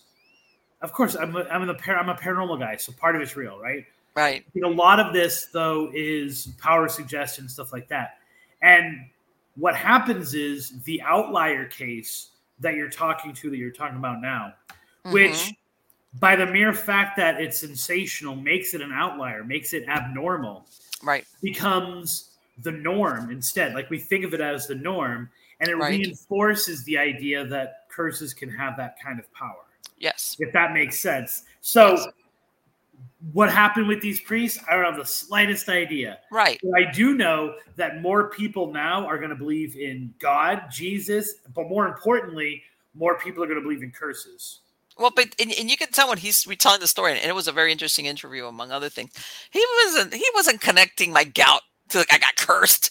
You know, yeah, I'm with you. Like a lot of times that happens. People say like, you know what? Like as soon as I uh, uh as soon as I took that cemetery dirt is when this started to happen and you start to make the connection there. And of yeah. course, the weird thing is it's happening to two different people. Right. You know, what is the what is the point of origin of all of this? Um, you know, and once you get by like, are the people themselves credible, like you were saying, things like that. Yes. You're left with this idea of like, well, that's a really weird, unexplained story that reinforces all of the ones that are beyond belief. Because I can believe in that one because it makes enough sense so I can believe in the ones that are more far fetched because things like this do happen. Look at the, the look at the, the, the the twin gouts case. You know what I'm saying? Like, right, exactly. And so ultimately, supernatural stories that are go above and beyond help to reinforce the ones that make sense to us. So so many people can say, you know, I tell the story about uh, uh, you know uh, a, a, woman who's an African American woman who's mm-hmm. killing babies, right? And they uh, and they um, they let her go, and she eventually like goes crazy. And I tell that story, and people go, "Yeah, that makes sense to me." And I'm like, "How does that make sense to you? It's a black woman in Florida killing kids, and you don't think they kill her? Like, you know what I'm saying? Like, and they right. say, "Well, maybe that." But the sto- but the idea of the story makes sense to me, right? Like the the whole thing of children pushing uh, pushing cars across uh, railroad tracks. Right. The that that yeah. The story makes no sense whatsoever. It's one hundred percent not true, and there's no cases of it. Yes. Uh, of that of the accident ever occurring. And exactly. People say, yeah. But it's a beautiful story, and so it could happen. So, well, know, no, there's one in Florida. There's that, that other one in San Antonio, outside of San Antonio, where you know the same. It's like a No, it's not. I know exactly what you're talking about. It's it's often cited as the origin for all this folklore, except for the fact it never yes. happened. Right, exactly. And it right. happened not that far back that it couldn't be researched. How's that? Exactly, exactly. There are only two examples of uh, fatal train wrecks that mm-hmm. involved children, specifically a busload of children. Sure. And oddly enough, those two documented cases, there's one out west, and then there's one in somewhere near Buffalo, New York. Um, those are the two sites that don't have haunted children protecting people. And, and, and, and things like that, those occurrences would make the headlines usually and would be carried across the United States. So. All right. But, but every, and I've got people who uh, are hardcore paranormal investigators who consider themselves skeptics and load themselves up with equipment and use words like debunk and client. And yet they say that story all the time as if it's real. And guess what? It took place in their hometown, so they know it's real. It's the, the, like I said, the point of origin. It do, could right? be something or somebody total. The usual suspects sometimes are not the usual ones that you expect. Right. Uh, and that only comes up. Chris, it has been absolutely great to talk to you. And I'm hoping you're going to come yeah. back and we can keep talking anytime. about all this great stuff. As long as you don't keep me for two and a half hours, you can have me back anytime you like. Oh, let me see. Let me think about that. I'm not gonna. Okay, I'm okay, okay. I know. Maybe, we'll get, maybe, next time we'll get around to my books. yes, I know. I know. Okay, well, okay. What I always say, what I always say is, make it for an interesting conversation. If people find me interesting, they'll find my books. So there you Absolutely. go. Absolutely. So for my podcast listeners, you what's your what's your website? Best place to go. Uh, the website is trippingonlegends.com. But if you go to facebook.com backslash tripping on legends, Okay. All the stuff ends up there. That's probably the best place to go to. You know, we're, okay. we're no longer a website culture. We're a, we're a social media culture. And so uh, yes. facebook.com backslash tripping on legends. And on Instagram, it's spooky tripping. Okay. And, and your, your books are what on Amazon also? Books You're are all on Amazon. Um, if you go to any of those social media sites and you direct message me, I can get okay. you a discounted version of the book that's also signed okay. by me. Wow. Um, okay. For uh, for for a pretty gosh darn good price, so you can find it that way as well. And then of course you can find the radio show Tripping on Legends wherever you get um, your podcast, except for Spotify because we do video and they don't like that. So. Okay. Okay, I know what you mean. Thank you so much again, Chris. It thank has you. been absolutely great, and thank you for man. Those stories were to me were priceless. There yeah, is as, a, as, a, as, a, native Floridian, it's like my God, this is. And great. I think it's great that like most of this conversation is based on something that we started two minutes before the show because no, I know we're connected about about that. Yeah, no, and I can talk to him. As, I'm telling you, coincidences. What is it? There's no such thing as coincidences. That I saw exactly, that exactly. that uh, that documentary earlier today. Thank you so much. Take care. Thank care. you very much. Have a wonderful night. Likewise. Bye bye. Right, bye bye. Yeah. Okay. I'm telling you, uh, uh, that's why I didn't promise if I bring him back, I'm not going to keep him for another two hours. He's he's got a lot, bunch of books. The last one, which I believe he published in 2022, is that one for Ocala National Forest. And again, you know, we could put um yeah that's a forest and everything but the thing is like you know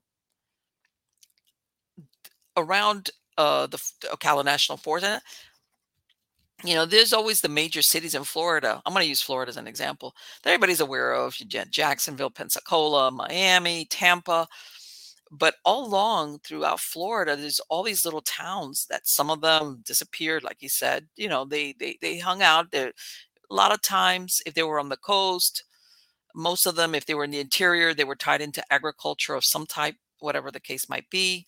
You know, like I said, the citrus, uh, you know, and if things went well, then the little town, some of them, they're still around. I live in one of them. The town I live in has been around since the 1880s um, because they just hang on. They hang on. Uh, others, uh, some type of industry, they get lucky. Somebody puts in some type of industry and away it goes. And then others have faded. You know, you, you know, if you go through there, all you're going to find is maybe like a little sign and maybe a cemetery, but that's it. They've gone.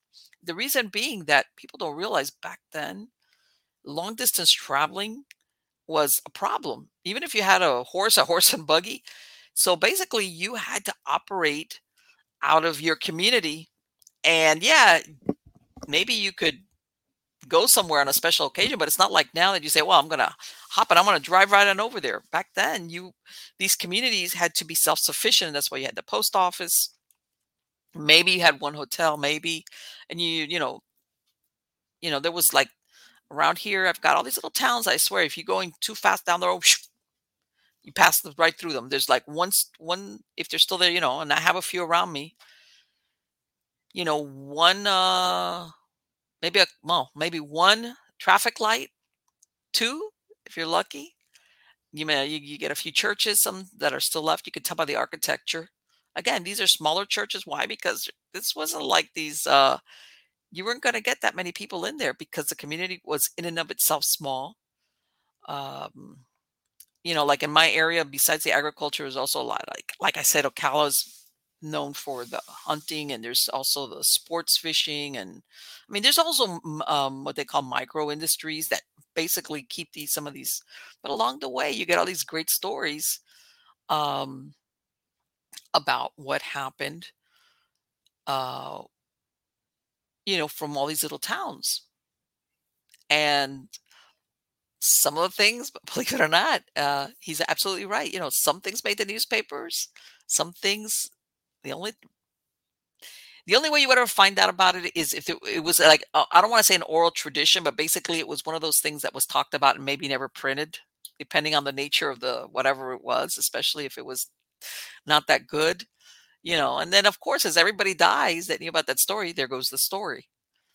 Or you might run across it if you're doing really deep research into some type of archives especially if it's a newspaper that's now defunct you know you might run across something and then you take that thing and you run with it and you see what you can find. Like i said it's really difficult when all the people that were around to witness it are dead and even their children are dead all right like in other words, it wasn't like, yeah, I remember my grandma or my grandfather told me this and you're still alive. Sometimes this goes far so far back that even that avenue of research is like, forget it.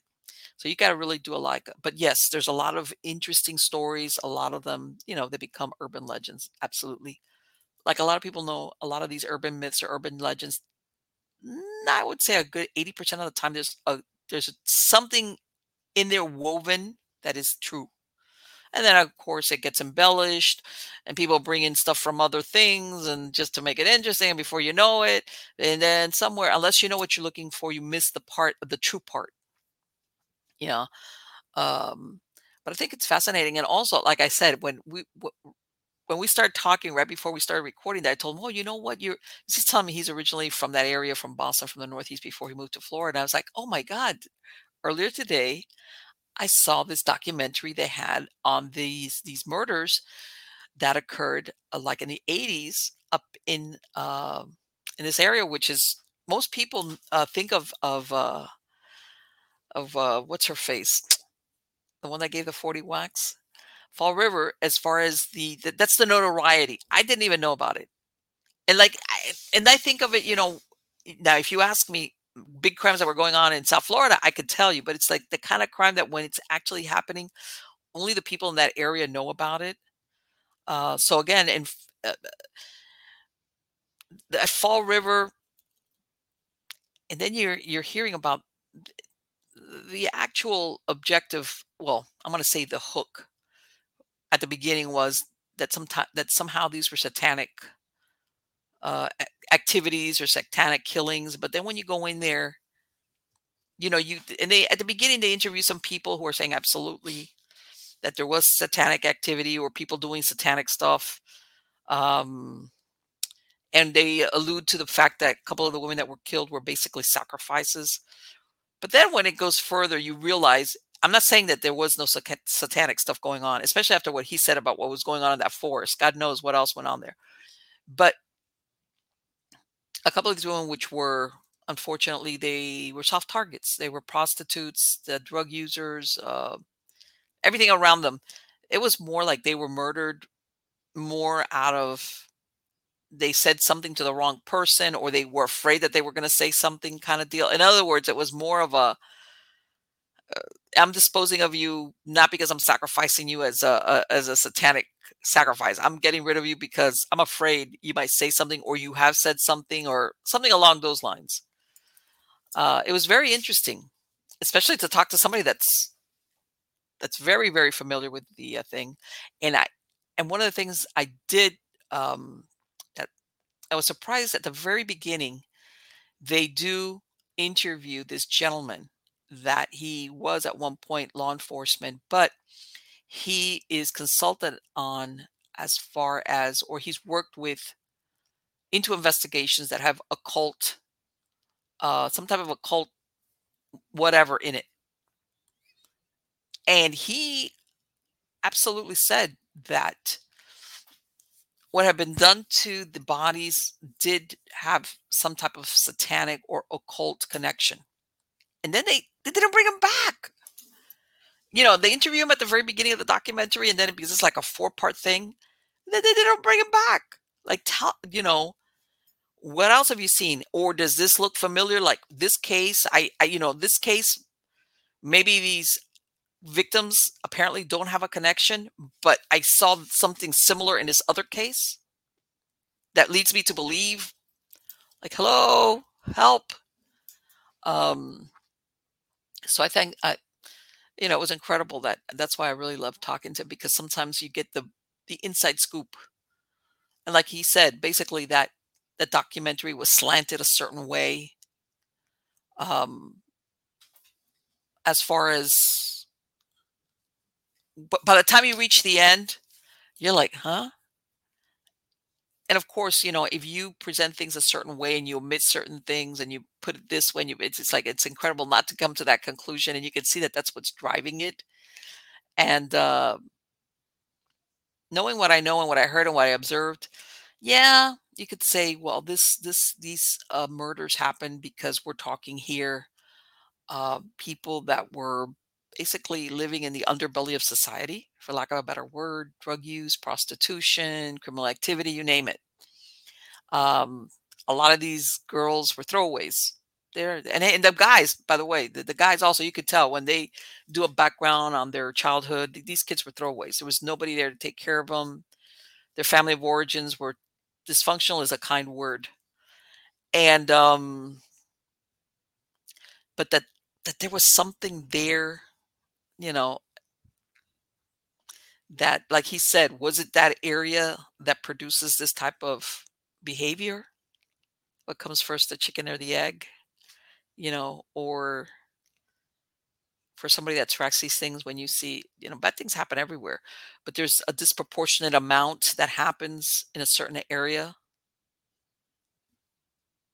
Mm, you know, because people get killed and dumped, you know, all the time. Like I said, down in the Everglades, that US 41 is infamous for bodies being found years later.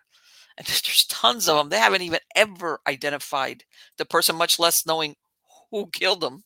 So he, like he said, there's people that would get dumped out in this forest, and they they knew they were like from Boston or over there. Like you're going to dump the body out in this forest, whatever. But I'm sure there's a lot of them that that didn't have any occult symbology or occult connection or reference to them. Like I said, sometimes you would have these people that execution style, they get shot, shot in the back of the head, shot, dump them by. You know, I got to bring them back. Yep, yep. I got 20 questions going on. Anyway, guys, I hope you liked this show. I really loved speaking to Chris. Uh, I've got a lot of guests. Like I said, season 13 of Stories of the Supernatural already in progress for 2023. Uh, I'm already getting that up and ready. I am booked solid with guests, a lot of interesting guests coming on. Like I said, most of them new. I've got a few people coming from way back when.